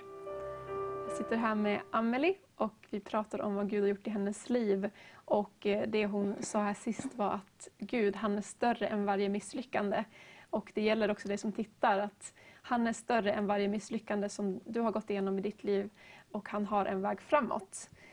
Och du berättade om, du var på en resa med din församling, med ungdomarna. Och det var en kväll som du bara, nej, nu släpper jag allt och nu går jag fram för förbön. Och man kan säga på ett sätt, lämnar liksom stoltheten att allt ska vara perfekt. Yeah. Och erkänner att, nej men jag behöver faktiskt hjälp. Yeah. Ja, jo, men precis. Det var ju det liksom att, på något vis så var det ju det ett nej till mig själv och ja till Gud på något vis. Fastän jag aldrig hade kanske upplevt att jag hade sagt nej till Gud. Så liksom blev det här på ett nytt sätt att säga nej till mig själv och ja till Gud. Och liksom, ja, och Gud verkligen gjorde, alltså det blev verkligen ett genombrott i mitt liv den kvällen.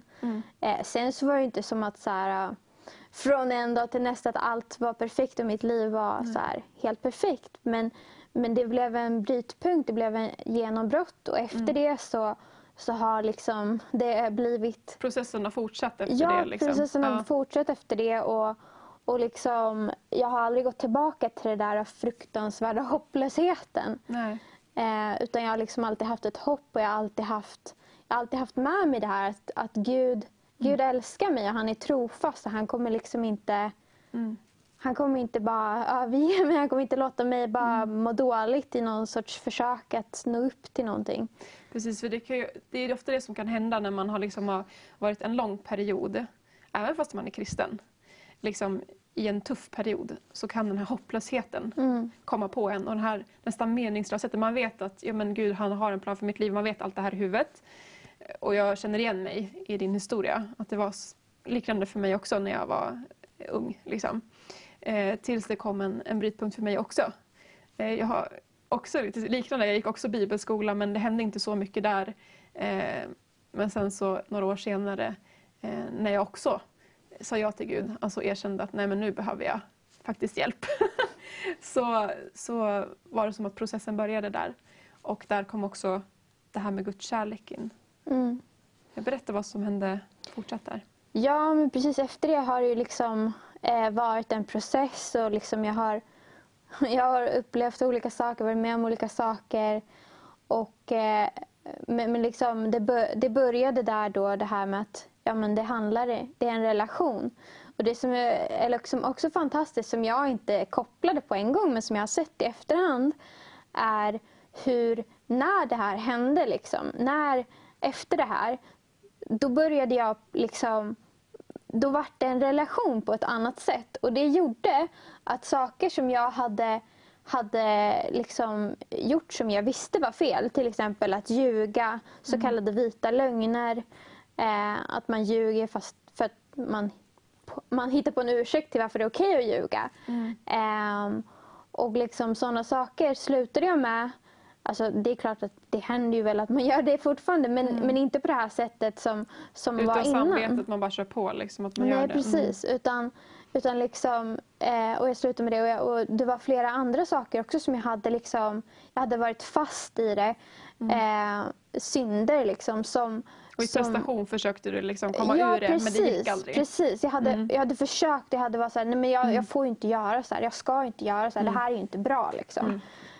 Men jag hade liksom aldrig lyckats. Men nu så var det liksom också det här att lita på Gud. Att det var liksom att jag fick lita på Gud under en period där, för att, eller ja, ända sedan dess, men liksom det var väldigt tydligt där en period att jag verkligen fick lita på Gud, för då kände jag så här, nej men jag ska inte, eller först tänkte jag så här, ja, men nu mår jag ju lite bättre, jag har ju fått lite klarsyn om olika saker. Jag kanske kan plugga nu ändå. Så jag fortsatte först att plugga. Men jag var väldigt så här, visste inte riktigt om jag skulle göra det. Men alla som jag pratade med bara, jo du ska fortsätta, det är bra. Så här. Så jag var så här, ja okej, då gör jag väl det. Och så fortsatte jag ungefär en månad. Men sen så kände jag så här, nej det är inte det här jag ska göra. Men jag var liksom, vad var jag, 19 år? Nej, då hade jag väl precis fyllt 20 tror jag. Jag var 20 år, jag bodde liksom, jag hade flyttat hemifrån, bodde i en egen lägenhet, hade hyra som jag behövde betala och liksom hade ingen arbetslivserfarenhet eller utbildning eller någonting sånt förutom gymnasiet då. Så liksom att hoppa av var inte världens enklaste grej att göra heller. Men jag kände verkligen att nej, jag kan inte göra det här, eller det är inte meningen att jag ska göra det här. Jag vet inte vad jag ska göra, men inte det här i alla fall. Och så hoppade jag av utbildningen, och det var ju verkligen så här, det var ju verkligen en period där jag fick lära mig då att lita på Gud, att han skulle ta hand om mig. Och det gjorde han. Han gav mig ett jobb, och sen efter det så, ja, det har hänt många saker efter det, men jag har fått lära mig att lita på Gud, och jag har fått lära mig att lita på Gud i många olika områden av mitt liv. Att lita på att han tar hand om mig, både ekonomi och liksom relationer och allting. Alltså, verkligen en resa som jag fortfarande är på, såklart. Men... Precis, om vi går tillbaka lite här till prestation och så, vilket jag tror att det är någonting som nästan alla kämpar med. Att man vill vara duktig, att man vill liksom nå upp till en standard som man ofta sätter för sig själv, som kanske inte är... rätt egentligen på ett sätt, för att det är för mycket press, eller det är liksom inte Ja, det kanske inte liksom är Gud som har satt upp den standarden, utan är en själv utifrån kanske påtryckningar eller sådär. Hur kommer man ut från den då? Ja, du. Det kan man undra. Men ja, alltså, det finns säkert många svar på det. Men mitt svar är, det är bara Gud. Alltså, i mitt liv i alla fall så är det bara Gud. För efter det så liksom hade jag nog en period där jag inte pluggade, utan jag jobbade. Och sen har jag liksom börjat plugga, testat lite grann och hoppat av och så här, för jag var inte rädd för att göra det längre.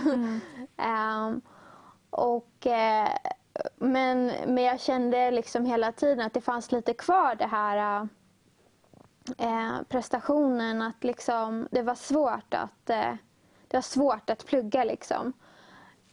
Och sen var det förra sommaren, eller ja, ett och ett halvt år sedan då. Då hade jag gått en bibelskola och jag hade fått mycket uppenbarelse om Guds kärlek. Och då så var det liksom på sommaren så började jag bara läsa en bok som jag hittade typ. Och så läste jag tror 2 böcker på 3 dagar, och det var liksom inte romaner, utan det var alltså så här typ undervisning / liksom historia, biografi sådär. Inte världens mest lättlästa böcker, men jag bara läste på och jag kände ingen ångest. Och där liksom, det blev ett vittnesbörd för mig att nu har Gud helat mig från det här att inte kunna plugga. För det hade verkligen varit så när jag hade pluggat, att så här, jag fick ångest när jag öppnade en bok liksom. Och hur jag klarade att få godkänt på tentan när jag hade pluggat, det är ju liksom ett mirakel i sig självt. Men liksom, jag fick ångest av att bara öppna en bok. Liksom. Men där upplevde jag hur Gud hade helat mig från det. Liksom. Det har gjort så att jag sen har kunnat också börja plugga nu då. Och det är jättehärligt när man ser de här som kanske verkar vara små saker för vissa. Men det blir väldigt stora saker för en själv. Och man ser hur Gud liksom griper in. Men jag tror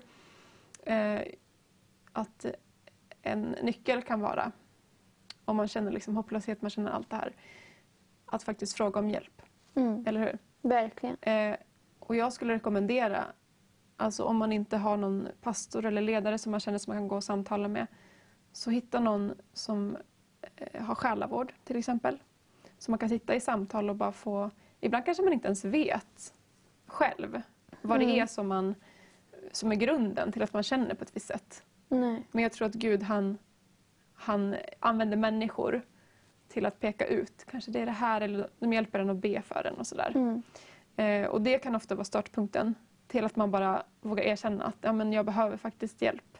Jag behöver komma vidare nu, och jag behöver hjälp av en bror eller syster som kan be för mig. Jo, men verkligen, Bibeln talar väldigt mycket om gemenskap och liksom hur vi ska vända oss till varandra och liksom be för varandra och bära varandras bördor. Och vi känner våra synder för varandra också. Precis. Och det är en stor grej som vi kanske inte pratar så mycket om. Men jag tror att det är en väldigt viktig sak som bevarar oss från synd också. Att vi har någon person i vårt liv som vi regelmässigt kan gå och bekänna våra synder inför också. För att jag har upptäckt att när man vågar göra det, då släpper man stolthet. Och då släpper också synden greppet om en på ett annat sätt. Man kan absolut gå direkt till Gud och be om förlåt, så det är ju han som förlåter, så är det ju absolut. Men det står också att vi ska gå till varandra. Och då kan vi be för varandra också. Ja, verkligen. Så det är också en viktig nyckel, tror jag. Men just om vi pratar lite mer om att lära känna Guds kärlek och så. Så tror jag också på att söka sig till platser. Och där man får ta del av Guds närvaro. För att det är ju ofta i Guds närvaro då vi möter Gud. Det kan ju vara på olika möten. Det är ju svårt nu. Det är inte så mycket möten. Men i gemenskap ofta. Det är alltid skillnad när det är flera människor. Det står ju när vi är 2 eller 3 så är Gud mitt ibland oss. Och jag har märkt det. Alltså det är jättehärligt att möta Gud när man är själv på sitt rum. Men när man får komma tillsammans med andra så blir det ofta så starkt. och Gud uppenbarar sig på många olika sätt för att vi bär olika delar av Gud. Mm. Han uppenbarar sig på olika sätt genom oss. Mm. Så. Jo men verkligen, jag har fått mycket uppenbarelse på det också under ett år när jag gick en bibelskola. Att liksom, just hur Gud använder andra människor till att visa sin kärlek. Mm. Men, och någonting som var väldigt häftigt för mig var när jag gick det där så fick jag höra mycket om Guds kärlek. Och jag har ju hört om Guds kärlek hela livet. Och jag har haft väldigt många fina människor i mitt liv som har sagt väldigt många fina saker om mig och som har gett mig många komplimanger och liksom talat om att jag är en fin person och så vidare. Mm. Men det är inte alltid lätt att ta emot det där. Utan liksom man tänker ja, det är visst, absolut. Så här. Man det här inne som måste ändras innan man kan ta emot det. Precis, det är verkligen så. Mm. Och liksom, för att man kan höra alla möjliga saker, men om man inte tror på dem så då är de bara ord. Liksom. Mm. Och det var väldigt häftigt vid ett tillfälle hur jag upptäckte att Gud hade gjort ett verk i mig på den punkten. Mm. Att jag skulle kliva ur en roll som jag var i och liksom kliva in i någonting annat. Och då skrev jag och talade om det för den gruppen som jag hade varit i ett ledarteam tillsammans med. Och då skrev de till mig, men det har varit så fantastiskt att liksom få tjäna tillsammans med dig och så vidare. Och så vidare. Skrev fina saker. Mm. Och de hade sagt, de alla var väldigt fina människor så de hade sagt de där sakerna till mig jättemånga gånger. Mm. Men vid det här tillfället så bara bam, plötsligt trodde jag på dem. Mm. Jag bara men det är sant för att Gud ser mig så. Mm. Och nu så säger de det Gud säger och Gud talar sanning. Mm. Så det de säger är sant. Liksom. Mm. Och det var bara så häftigt att jag kunde tro på det helt plötsligt. Mm. Och liksom hur Gud hade verkligen gjort ett verk i mig på det planet att jag kunde ta emot det. Precis. Det är inte häftigt. Ja. Efter pausen vill jag att vi pratar lite mer om det här med förkastelse. För det är ju en stor del där vi behöver bli fyllda av Guds kärlek. Mm. Ja, vi ska prata lite mer om det. Men först ska vi lämna över till en sång. Ja, jag sitter här med Amelie och vi pratar om vad Gud har gjort i hennes liv. Hur hon fått uppleva Guds kärlek och hur han i en process har förändrat henne. Och att hon har fått veta sin identitet mer och mer, eller hur? Mm. Och att den inte är baserad på prestation och så. Men jag sa lite innan här att vi ska prata lite om förkastelse. För det tror jag också är någonting som många går och kämpar med. Och man kan kämpa med det många år i sitt liv. Och om man inte blir fri från det så är det svårt i livet faktiskt. Mm. Är det någonting som du har kämpat med? Jo men verkligen. Alltså, som du säger så tror jag det är nästan alla har förkastat sig någon mån. Mm. Men jag hade mycket förkastelse förut. När jag var liten så var jag mobbad i skolan och hade inte så många kompisar utan liksom, var inte accepterad liksom. Och det är så här, alltså det sätter ofta väldigt djupa spår i människor. Mm. Saker som händer när man är liten. Mm. Det under många år liksom har ju påverkat mig väldigt mycket. Mm. Men jag har också fått uppleva väldigt mycket helande från det faktiskt. Och jag tror verkligen, eller min upplevelse är att det är Gud som måste göra det. För att han använder ofta människor också. Liksom, och vi behöver andra människor. Men också så handlar det om att Gud gör ett verk i oss. Han visar oss sin kärlek. Liksom. Och det kan ju vara så att man kanske inte alls har varit mobbad eller så. Man kanske har haft en bra uppväxt. Men om man fortfarande har det här inom sig som vi kallar för förkastelse, vilket är ett kristet ord kanske. Men det är den här känslan av att man är ensam, att man inte är accepterad, att man känner sig utanför, att man känner att jag är inte omtyckt. Till exempel för mig var det när jag var bland människor, man reagerar på konstiga sätt mot människor för att man drog sig undan. För att man kände att jag är utanför, fast man inte var utanför egentligen. Det var inte sanningen. Man var en i gruppen, men ändå kände man sig jätteensam på insidan. Yeah. Och det satt så djupt. Och det kan komma utifrån, ibland kommer det från relationen med ens pappa. Ibland kommer det kanske bara utifrån relationen till Gud. Att man har en gudsbild som är fel. Att han är en sträng Gud som inte älskar på det sättet som han gör. Utan att han straffar. Så förkastelse kan komma och ha många uttryck, men det är ofta att man beter sig ganska konstigt.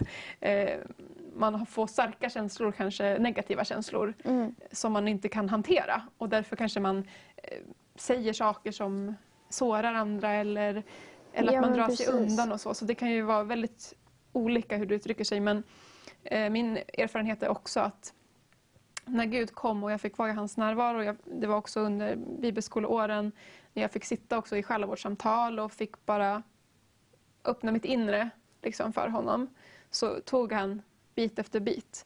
Och nu är det så att jag känner mig inte ensam, även fast jag kanske är nu tillbringar vi ju mycket tid ensam. Och jag känner mig inte ensam på insidan. Jag är så tacksam till Gud för att det är en så stor skillnad. Alltså det är verkligen en så stor skillnad när man har blivit fylld av Gud och man vet att han älskar mig och han är med mig. Han lämnar mig inte. När man får den vissheten, när den liksom landar, det är som att den landar, eller hur?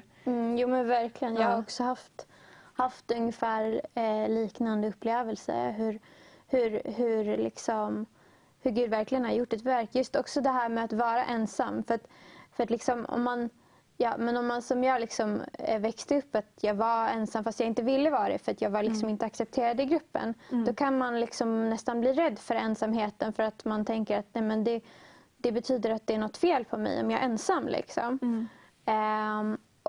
Och så var det för mig länge, och jag försökte liksom fylla min tid med massa andra saker för att jag tyckte om att göra saker, men också lite grann för att jag inte ville vara ensam, för att jag tyckte att så här, det var jobbigt, och kom de här jobbiga känslorna ibland av att så här, ja, men man börjar överanalysera allt som har hänt med, liksom, jag kunde få för mig att min bästa vän, som jag visste var min bästa vän och som vi hade varit bästa vänner i liksom 5-10 år, så kunde jag få för mig att så här, nej men hon tycker säkert inte om mig längre. På grund av att jag sa den där lilla konstiga saken sist vi såg, så nej, hon tycker säkert inte om mig längre. Sådana där fåniga saker. Man blir väldigt självmedveten. Allt man gör och allt man säger ska analyseras, så att man inte känner sig trygg. Men jag tror vi ska faktiskt be för det här i slutet. För de människor som känner, om du känner igen dig att jag känner igen mig i någonting som de pratar om. Det är nog någon sorts typ av förkastelse som jag bär på. Så vill jag bara säga till dig att Jesus, han kan göra allting. Och han kan lyfta den här förkastelsen från ditt liv. Så att det inte behöver vara någonting. Oavsett hur ung eller hur gammal du är, så är det någonting som du inte behöver leva med. Utan han kan verkligen komma in och lyfta den från ditt liv. Och han kan göra det ikväll när vi ber. Så vi kommer be för det sen, eller hur? Det låter bra. Och du kommer vara med när vi ber i slutet. Men först ska vi också få in en till gäst, och det är Johannes. Ja. Så att vi lämnar över till en lovsång, och så kommer Johannes in här alldeles strax. Ja, då sitter jag här med Johannes Ohlsson. Kul att få in dig i studion. Jättekul att vara här. Ja. För de som inte känner dig, vi börjar alltid med en introduktion. Ja. Vem är du? Jag är 25 år gammal, jag får mig 24. Man har glömt bort hur gammal jag är nästan. Ja, när man kommer där vid 24-25 så glömmer man. Alltså jag kommer ihåg sån en intervju med Sanna Nilsson någon gång. Hon bara, jag kommer inte ihåg hur gammal jag är. Alltså vem är hon ens? Men nu sitter jag själv. Vet vilket år du är född kanske? Jag är född 96. Ja. Yes. Jag pluggar just nu. Är i sluttampen också på terminen. Pluggar teologi. Gamla testamentet har jag tenta i fredags. Skönt att bli av med den. Jag kommer fortsätta plugga arabiska nu i vår också. Just det. Yes, det ska du få berätta mer om varför du pluggar arabiska. Uppväxten i en kristen familj. Precis, ja. tron på Gud har alltid varit väldigt nära till hans. Jag hade mamma och pappa som liksom har uppfostrat mig som en kristen, med en gudstroende liksom, familj. Har liksom egentligen aldrig, inte förrän upp mot tonåren när man börjar ifrågasätta mer och sådär. Har egentligen aldrig tvivlat på att Gud finns. Men man vill ha svar. Liksom. Man vill ha svar och man behöver ju någon gång ta ett eget kliv. Alltså det är det klassiska, man behöver alla behöver göra det. Men det har alltid varit en självklarhet. Liksom. Vi ber på kvällarna och sådär. Det blir meddragen till söndagsskolan och sådär. Inte alltid lika kul, men man var ändå där och fick av Gud. Liksom. När känner du att du fick de här... Det är ofta gudsmöten man får som gör att man kanske kopplar i själv kontakten i Gud, relationen. Exakt. När hände det för dig? Ja, jag kommer ihåg ett antal egentligen tillfällen. Och alla har varit tillfällen när jag får komma närmare Gud under en längre period. Jag tog ett beslut när jag var 12 år. Då jag verkligen ville jag ville besluta mig för att följa Gud resten av livet. Men det var egentligen andra tillfällen som fick mig att komma närmare Gud. Och det första var konfalägret. Just det. När jag gick i 8:an, när det slutat 8:an. Och då var det ju liksom läger, vi fick flera dagar på oss när vi fick möta Gud. Och... Det är alltid så starkt gudsmöten på de här konfirmationslägerna. Jag vet, det är någonting med konfalägerna som är speciella faktiskt. Och jag är ungdomsledare själv, så jag har varit med på deras konfaläger också. Just det. Och det är också jättestarkt, det är fantastiskt. Och det finns ett uttryck som heter FOMO, känner du till vad det betyder? Jag har hört det, men på engelska är det fear of missing out. Just det.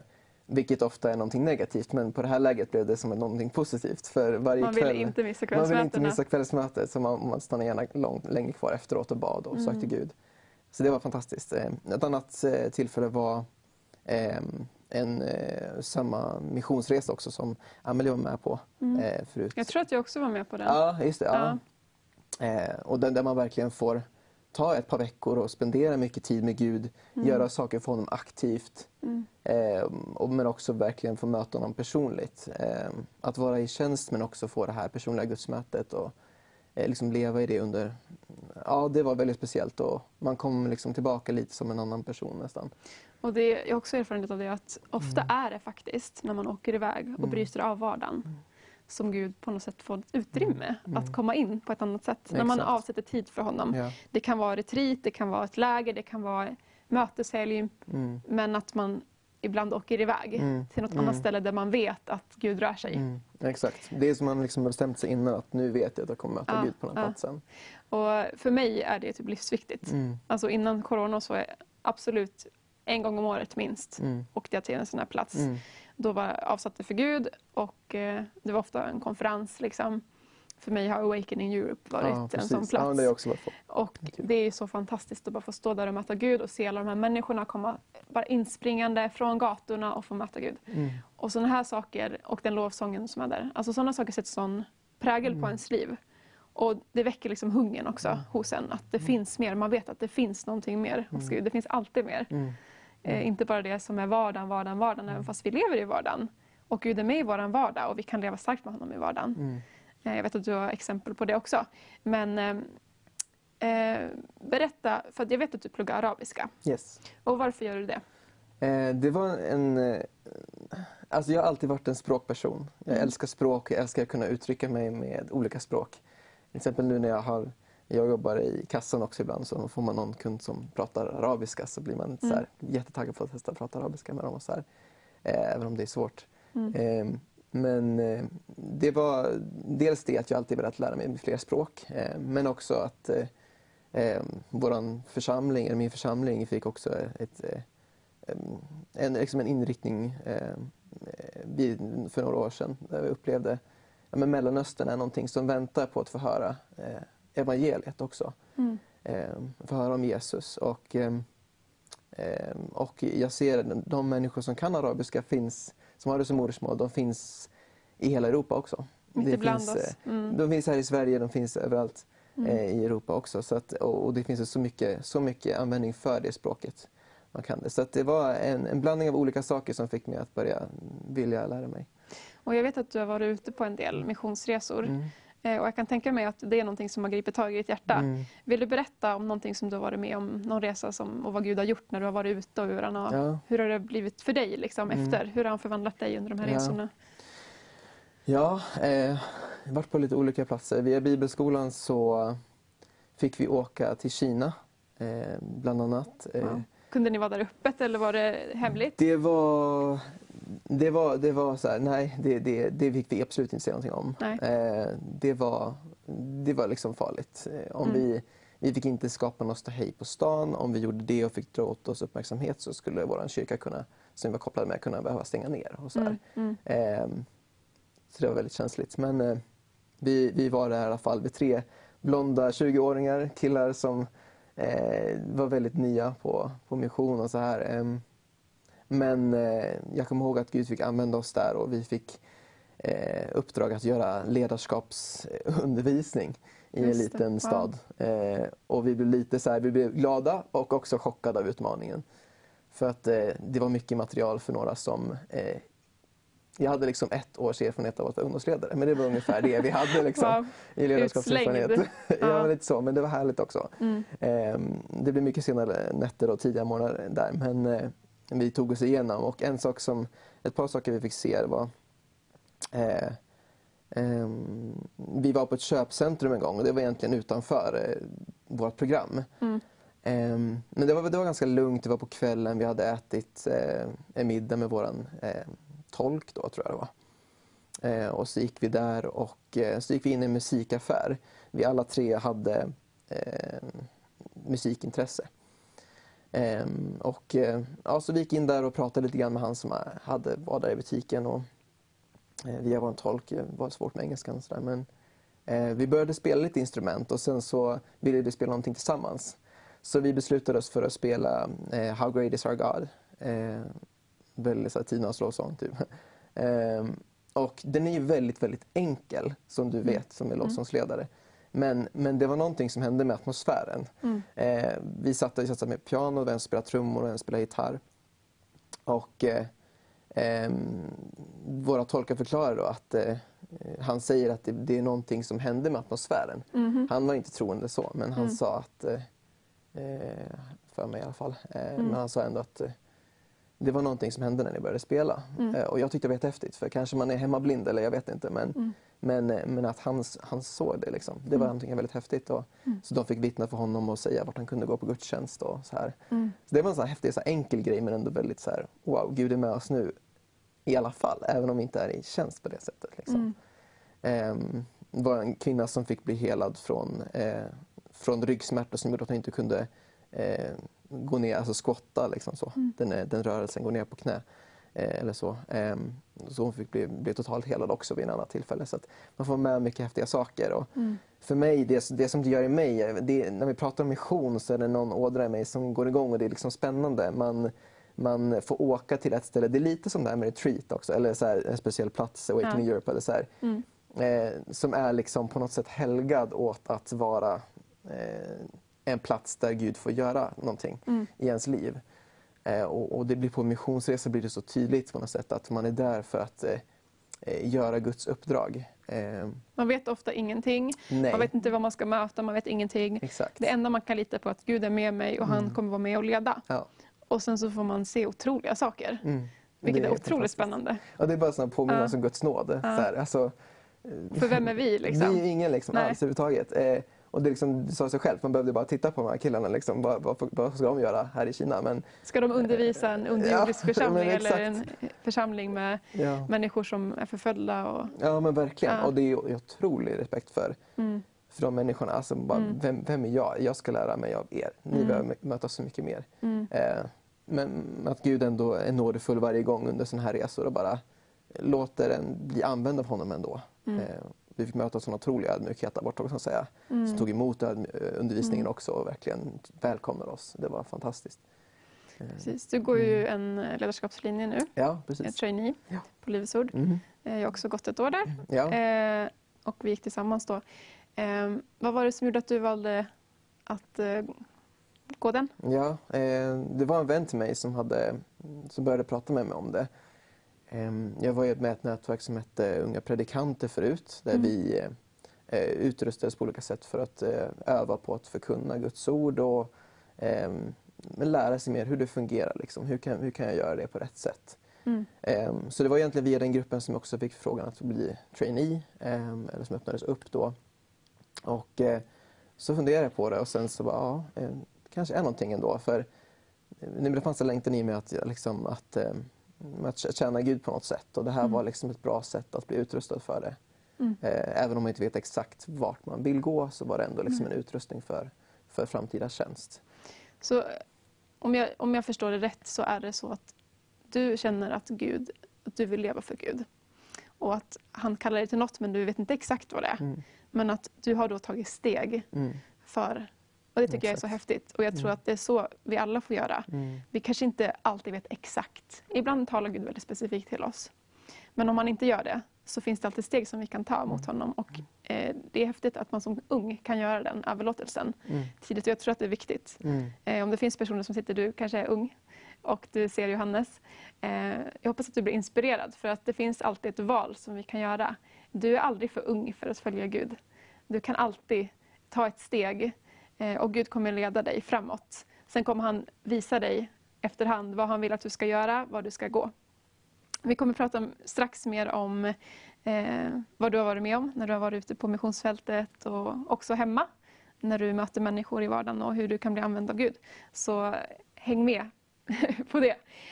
Men först så vill jag också vända mig till dig som tittare på Vision Sverige. Vi är ju inne i en... kampanj kanske det heter, som heter Nehemjas mur. Och det är så att vi behöver 1000 tegelstenar den här månaden, i januari månad. Och en tegelsten är alltså att man står med och ger 500 kronor för att vi ska kunna bygga en mur runt den här kanalen, för att vi ska kunna fortsätta vara on air och kunna sända ut våra program via Facebook, via internet, via satelliter. Och den här månaden så har vi fått 84 personer som står med oss och ger 500 kronor. Men det är ju ganska många dagar kvar på den här månaden. Och vårt mål är faktiskt att få in 1000 givare som ger 500 kronor. Du kanske inte har möjlighet att ge 500 kronor. Men då är vi så tacksamma för varje liten gåva som du vill ge. Jag ska läsa upp några som har varit med och gett den här månaden. 500 kronor. Gun-Marie Elisabeth. Ture Sors. Monica Eriksen.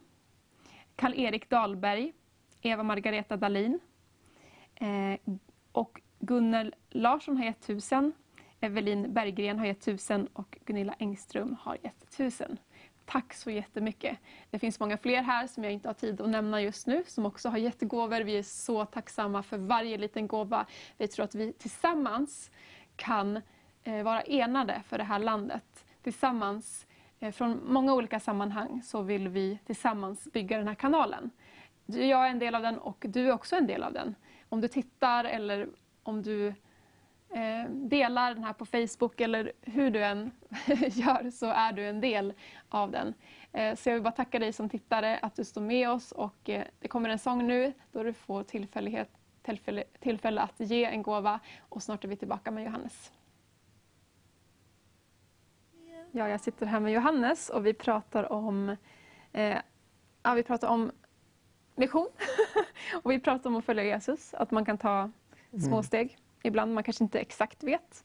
Jag tänker exempel att du har ju ett intresse för språk, och då började plugga arabiska.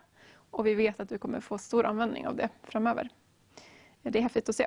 Men det är ju så att vi kan ju ta många små steg i vår vardag. Det är inte bara att vi behöver åka ut på missionsresor. Just nu så är det svårt att åka på missionsresor.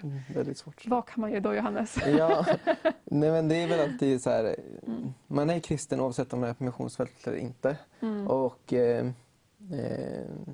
man kan, som du säger, man kan ta steg i vardagen också för att leva det liv som man är skapt att göra. Det är ju inte på något sätt alltid det känns lätt, eller så här, om man liksom kollar på missionsbefallningen som finns, liksom res de, väck de döda till liv och och liksom ta tag i ord och vad de ska liksom, alltså du vet liksom så här. Men vi har löften, alltså lägg händerna på de sjuka, de ska bli friska. Vi har driv ut de onda andarna, de ska gå ut liksom. Sådana här löften finns och jag tror att Gud är med oss liksom i vardag, och det har jag fått se många gånger också. Att där man är så verkar Gud, oavsett var man är, om man är på jobbet eller om man är i plugget eller någon annanstans liksom. Det är ofta bara att vi kan glömma att be Gud att använda oss. Verkligen. Och det är kanske det som man är mer medveten om på ett missionsfält. Ja. Att då åker man ut och så är man väldigt medveten om att nu ska Gud använda mig på olika sätt. Men att man ibland glömmer det när man är hemma. När så mycket annat rullar på. Ja, exakt. Men att det finns ju en livsstil där vi kan leva likadant. Ja. Så vilket vi ska göra, både när vi är hemma och när vi är någon annanstans. Hur har det sett ut i ditt liv? Ja, alltså jag skulle aldrig säga att det har varit lätt varje gång. Jag misslyckas fortfarande ibland med saker som jag upplevde kanske att Gud skulle vilja att jag skulle ha gjort. Så jag vill inte säga det utifrån en ståndpunkt på något sätt att jag är perfekt när det är det här, för jag är så obegripligt ofullkomlig som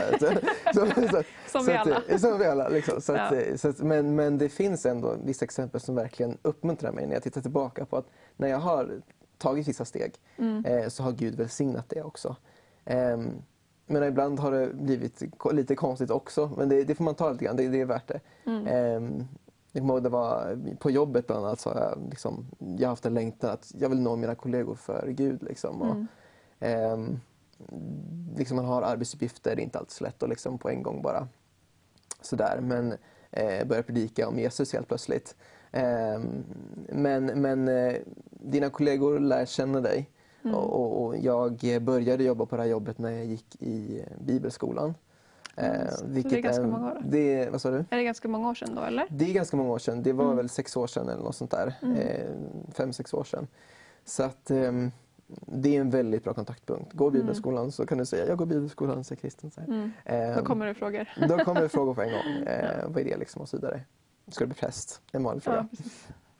Ja, men då vet de, det är liksom första grejen. Att bekänna färg liksom, att jag är kristen och jag tror på Gud. Sen vet väldigt få människor som inte är kristna vad det faktiskt innebär i praktiken. Att jaha, du tror på helande, men det är inte alla kristna som gör det heller. Men man kan ta liksom, till exempel, då kan man se då om det är liksom en kollega som är sjuk liksom, så kan man ta det steget att okej, men jag tar mod till mig och jag vill fråga om jag kan be för den här personen. Om du jobbar i kassa som jag, så gör inte det när det kommer en kund. Men det gör det när det liksom passar. Och ofta blir ju folk väldigt tacksamma. Ja. Det är inte som att de tar illa upp för att du vill be. Exakt, och det är ju det som är grejen lite grann också. Att, jag tror att vi som kristna, det blir en för stor grej för oss. Vi är för rädda. Vi är för rädda och det blir en för stor grej. Och man tror att det är mer än vad det är. Och liksom, det kan ju vara att hjärtat börjar slå. Och liksom man känner, okej, jag ska göra det här in i konflikt. Men jag vet inte. Och så här, men ofta så den här personen som du ska vittna för, han har ingen aning om vad det handlar om, och han kommer inte ens, liksom, det kommer inte bli värsta liksom, reaktionen. Utan det kommer vara, jaha, okej. Så jag har till exempel, jag frågade jag har en kollega som jag är väldigt god vän med, som vi har pratat ganska mycket om Gud med. Och han vet om det då, så han brukar fråga ibland så här, hur går det med Gud och så här och liksom så här. Och sen så sa han att han hade problem med sin flickvän. Och han sa så här att vi har bråkat lite grann och så där, och han sa till mig då att om du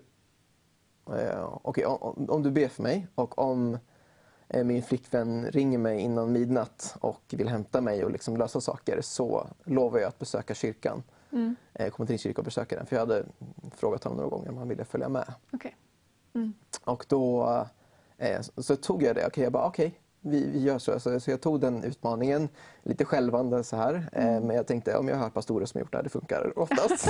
Så jag var okej, vi kör. Så får vi se. Och sen så ber jag en kort bön där i förbutiken, och där man säljer korv och såna här saker. Där det liksom var lugnt. Och sen så slutade jag lite innan honom, och sen så när jag är på Maxen efteråt eller McDonalds så ringer han mig. Okej, men Micke ringer. Okej, det är innan midnatt. Vad är det som händer? Och sen så säger han då, så han skrattar lite grann. Han bara, det här är helt sjukt. Typ. Men min flickvän ringde mig och sa att hon vill hämta upp mig, att hon vill lösa saker. Och jag bara, wow, det här är så coolt. Och han var chockad liksom, att det funkar. Så jag blev så glad att det funkade. Och ja, det är så. Band funkar ju. Och det gör det. Jag har också varit med om det många gånger. Ja. Då man har delat med kollegor eller så här. Och att man bara tar det lilla steget. Att jag bad för en kollega med foglossning som skulle sluta jobba för att hon hade väldiga problem att gå. Och jag la min hand lite snabbt medan en annan kollega var på toaletten som inte gillade att man bad. Men då gjorde vi det precis i bitet. Sådär. Och sen hörde jag ingen mer. Jag gjorde snabbt och jag var tyst och sen så bytte vi. Och sen efter någon dag så var det någon som bara, det här är helt sjukt. All smärta har försvunnit och hon hade inga problem sen. Hela sin graviditet. Så det, Gud, han vill använda oss i vardagen och han vill använda oss på missionsfältet. Han vill använda oss i våra familjer som den är fristad. Alltså han använder oss på många olika sätt. Men verkligen. Och man blir så fylld med en sån tacksamhet när man ser. Det är en påminnelse för en själv också. Att se att Gud kan verka genom mig och han finns och han vill hjälpa människor. Han vill nå ut till människor. Och man blir så fylld med en sån tacksamhet när man ser det i verkligheten också. Det är verkligen, man kommer nära Gud på ett speciellt sätt då, skulle jag säga. Och det är faktiskt så att vi ska be för barnämnen alldeles strax. Och vi tror att Gud vill hela dig och möta dig när vi ber. Vi har sett honom göra det många gånger förut. Här hemma, på missionsfältet, i våra egna liv. Och Amelie ska få komma in. Och vi kommer be för dina böneämnen. Så skicka in dem via sms eller via Facebook. Så om du vill prata med någon kan du också ringa in och få prata med någon. Vi tar en låt och sen så börjar vi att be. Nu sitter vi här, jag, Johannes och Amelie. Och vi är redo att be för de böneämnen som har kommit in. Vi tror att Jesus, han är här för att möta dig. Han vill möta dig där du sitter i ditt hem. Eller om du ligger i ditt hem eller om du står i ditt hem. Eller om du inte är hemma ens. Men var du än är så vill han möta dig. Och vi tror att när vi ber så får vi bönesvar. Eller hur? Amen. Ja. Men vi bara börjar. Helige Ande, vi tackar dig för att du är på den här platsen.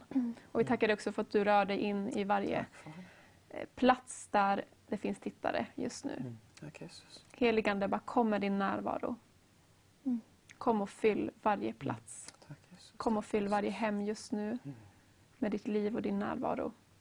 Vi tackar dig för att du hör bön, Fader. Att vi kan be genom Jesu namn till dig, Fader. Och du hör när vi ber. Tack för din stora kärlek och din stora godhet. Att du ser varje människa som sitter och tittar just nu. Att du har ett så stort hjärta att varje människa ryms hos dig. Och du vet allting om varje människa. Du vet mer om oss än vad vi själva vet. Och jag tackar dig, Gud, för att du vet innan vi ens frågar om någonting, men du vill att vi ska fråga och be dig om, så därför gör vi det den här kvällen, Jesus. Fader. Yes, vi börjar här med en kvinna som har haft corona, är nu frisk, men hennes man har blivit smittad och ligger på sjukhus. Han ligger i en respirator på grund av en bakterie som inte vill släppa. Amelie, vill du be för den här mannen? Ja, tack Jesus, jag bara ber för den här mannen som ligger i respirator. Jag bara tackar dig Jesus för att du dog på korset för att vi skulle ha liv och vi skulle ha läkedom och hälsa. Och jag bara talar till den här sjukdomen just nu. Jag bara talar till corona och den här bakterien att vika i Jesu namn.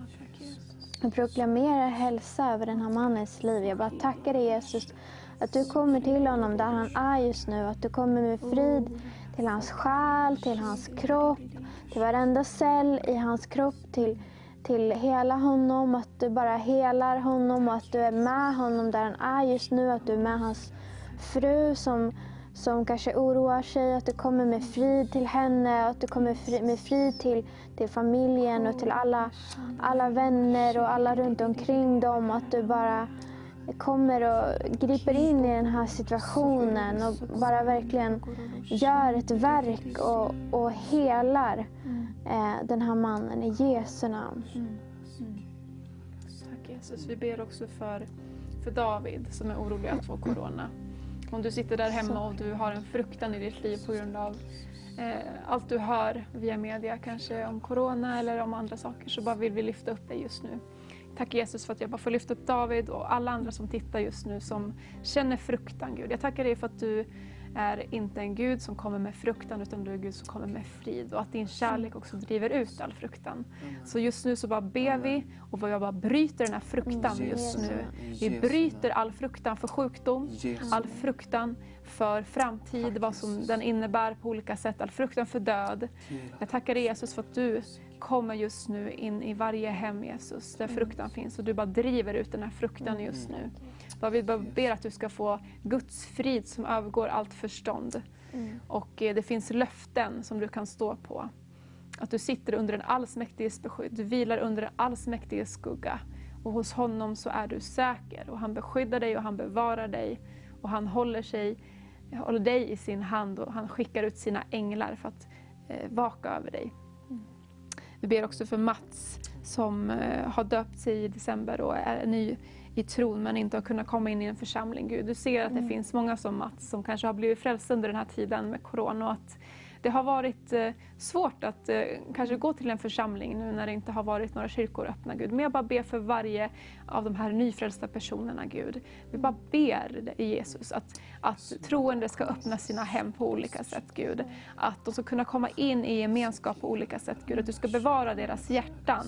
Att varje frö som är sått, Gud, under den här perioden med corona, varje person som har tagit emot det, att de ska inte falla ut i världen igen. Utan vi bara ber att de ska bli bevarade i dig, Jesus. Vi ber om ditt beskydd över dem var och en, Jesus. Vi ber om gemenskaper, om relationer med andra troende, om lärjungaskap, Gud.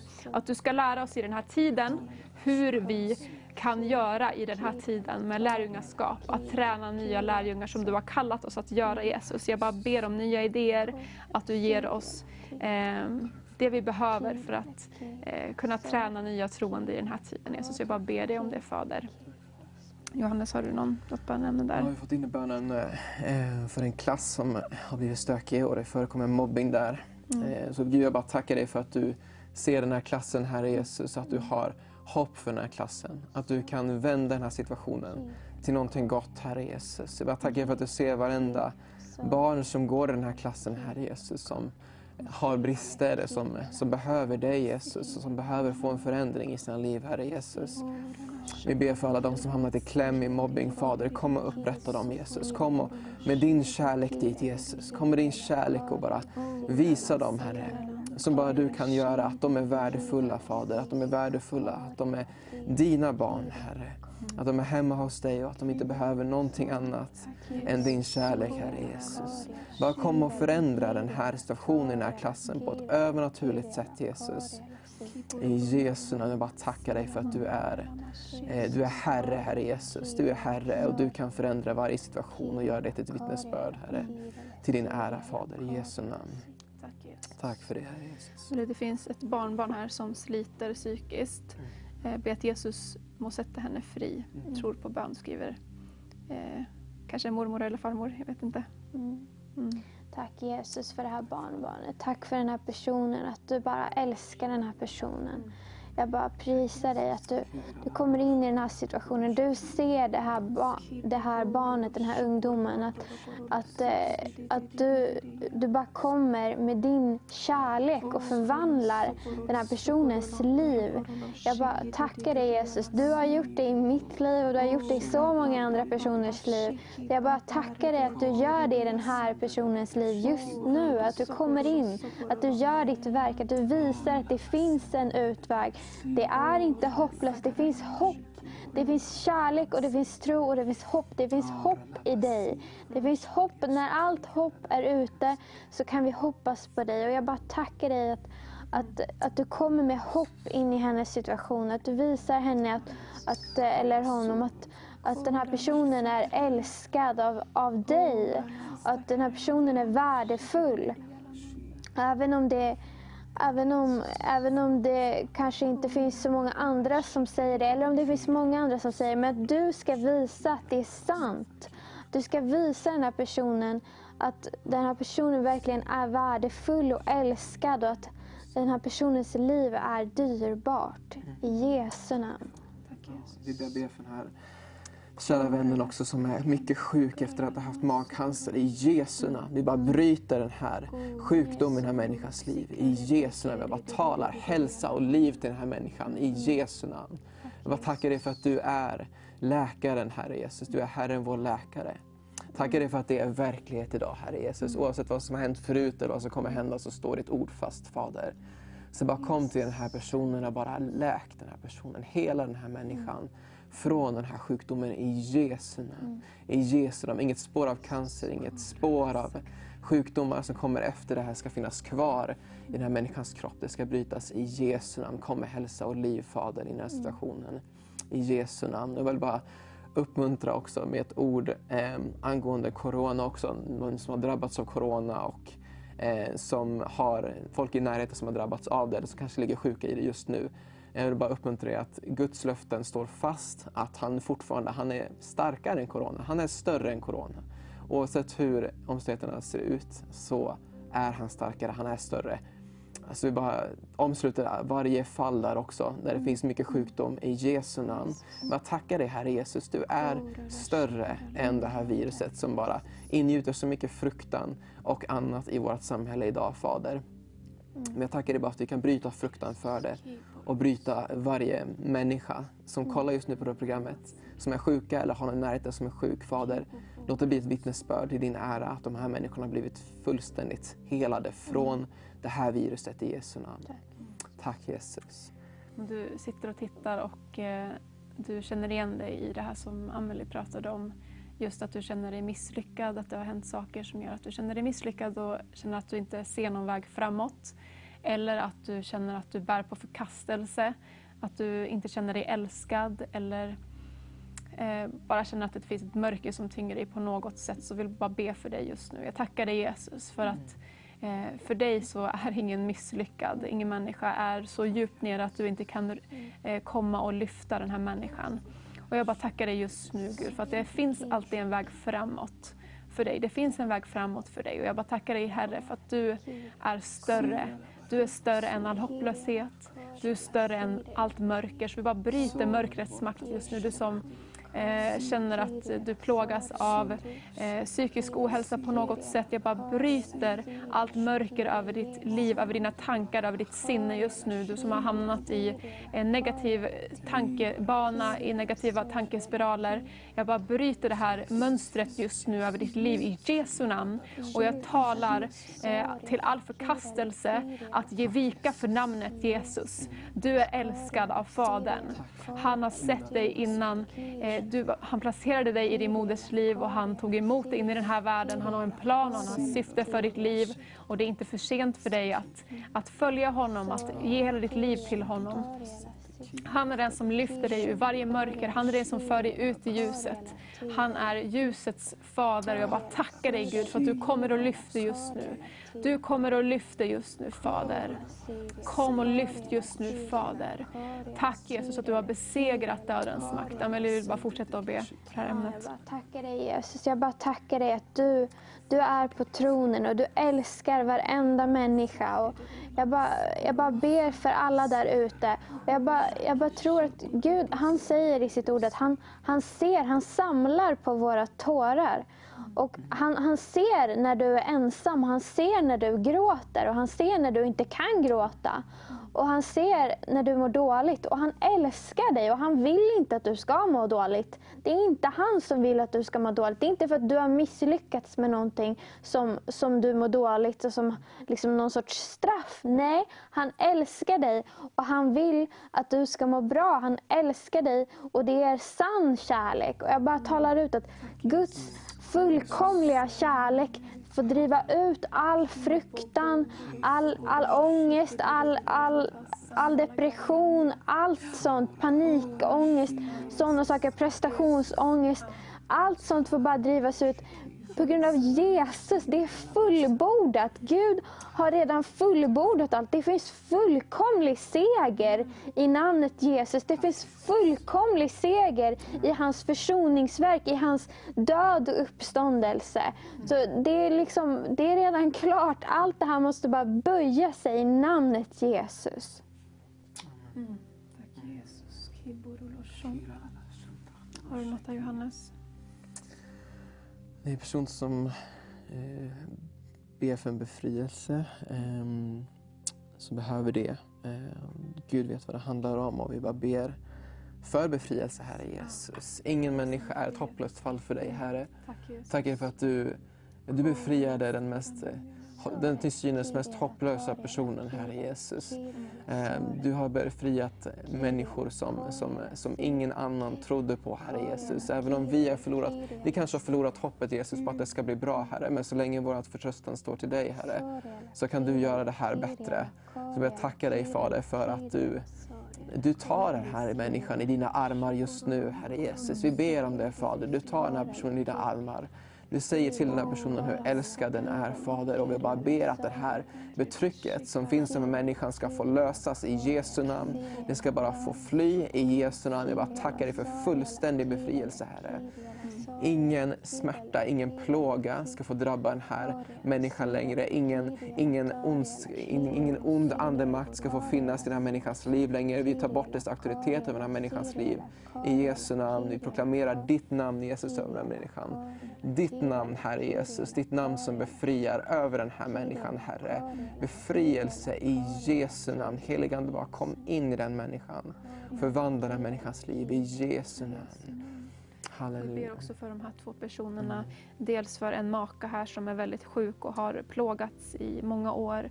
Och en ung man i Alta Finnmark som har ont i nacke, rygg, magsmärtor, trötthet, stress, oro, bekymmer, sömnproblem.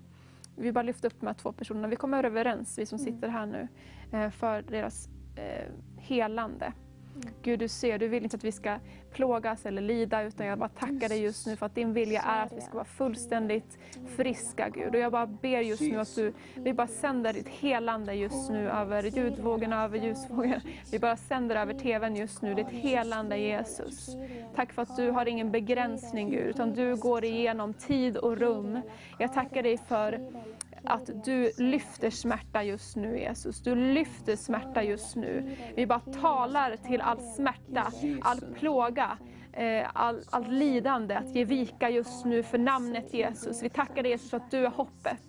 Tackar dig för att du är hoppet, Jesus. Du är läkaren, Jesus. Vi tackar dig för fullständigt helande till ande, kropp och själ. För både den här kvinnan och den här mannen i Jesu namn. I Jesu namn. Vi talar ditt liv just nu, Fader. I Jesu namn. Oh, rasikibaradaya lama sugorolo shidididididi. Vi ber också för den här 12-åriga flickan som har fått vatten i lungsäcken. Vi bara ber, Jesus, för henne. Hennes föräldrar är inte frälsta. Vi ber både för frälsning, Fader, men vi ber också för helande. Vi ber att du kommer att ta ur det här vattnet ur hennes lunga just nu, Fader. Att du kommer och på ett övernaturligt sätt helar henne. Att du på ett övernaturligt sätt använder läkarna också in i den här situationen, Fader. Vi ber om frälsning för den här familjen också. Vi ber att du ska möta dem, att de ska få möta dig, Jesus, på ett övernaturligt sätt. I Jesu namn. Oh, rashi pokorondolo yalamasikira. Kristna mannen som har varit en före detta narkoman, Fader. Vi bara tackar dig för de välsignelserna som du har för den här mannen, Herre Jesus. Tack för att du har tagit honom i dina armar, Jesus. Tack för att du har frälst honom, Herre Jesus. Tack för att du har lett honom in i en ny dimension, Herre Jesus. In i det gudomliga livet, Herre Jesus. I nära koppling med dig, med den som vi är skapade till att tillhöra för alltid, Fader. Vi ber om beskydd för den här mannen, Herre Jesus. Beskydd för den här mannen att stå emot varje svärd som slungas mot honom, Herre Jesus, från våra fiender. I Jesu namn, jag tackar dig för trons sköld i hans liv. Trons sköld och frälsningens hjälm, Herre, och hela din vapenrustning, Herre Jesus, över den här mannen, Fader. Tackar dig för din starka nåd ska vila över honom, Herre. Ge honom styrka i hans nya liv med dig, Herre. Att stå fast, att bygga andliga rutiner, Herre Jesus. Att grunda sig i ditt ord, Fader. Halleluja, i Jesu namn. Beskyddad ska han vara i Jesu namn. Amelie, det är en kvinna som ber om ett fast arbete och ett boende. Och du har ju sett mirakel i båda de här områdena. Så jag vet att du har tro för det. Så vi ber för den här kvinnan. Jag tackar dig Jesus för den här kvinnan. Jag bara prisar dig att du har en plan för hennes liv. Du har en god plan för hennes liv. Jag tackar dig att du är med henne där hon är just nu. Och jag ber att du leder henne på dina vägar. För du har sagt i ditt ord att du leder oss på rätta vägar för ditt namns skull. Du har satt ditt namn vid det löftet. Och jag bara prisar dig att du leder den här kvinnan rätt. Att du öppnar dörrar för henne. Att du öppnar rätt dörrar och att du visar henne vad det är för steg hon ska ta. Vad det är hon ska göra för att få det här jobbet som hon behöver. För att få försörjning som hon behöver. Och för att få rätt boende också i Jesu namn. Jag tackar dig att du är trofast, du kommer aldrig lämna henne, du kommer aldrig överge henne, utan du är med henne där hon är just nu. Fastän det är en jobbig situation så är du med henne just nu och du leder henne framåt också. I Jesu namn. Du kanske sitter och tittar och du undrar vad vi håller på med. Vi sitter och ber till en Gud som svarar på bön. Men om du kanske har kollat på det här programmet och du känner inte Gud, så finns det tillfälle för dig nu att ta emot honom. Och jag tänkte faktiskt fråga Johannes om du skulle vilja be frälsningsbön med våra tittare.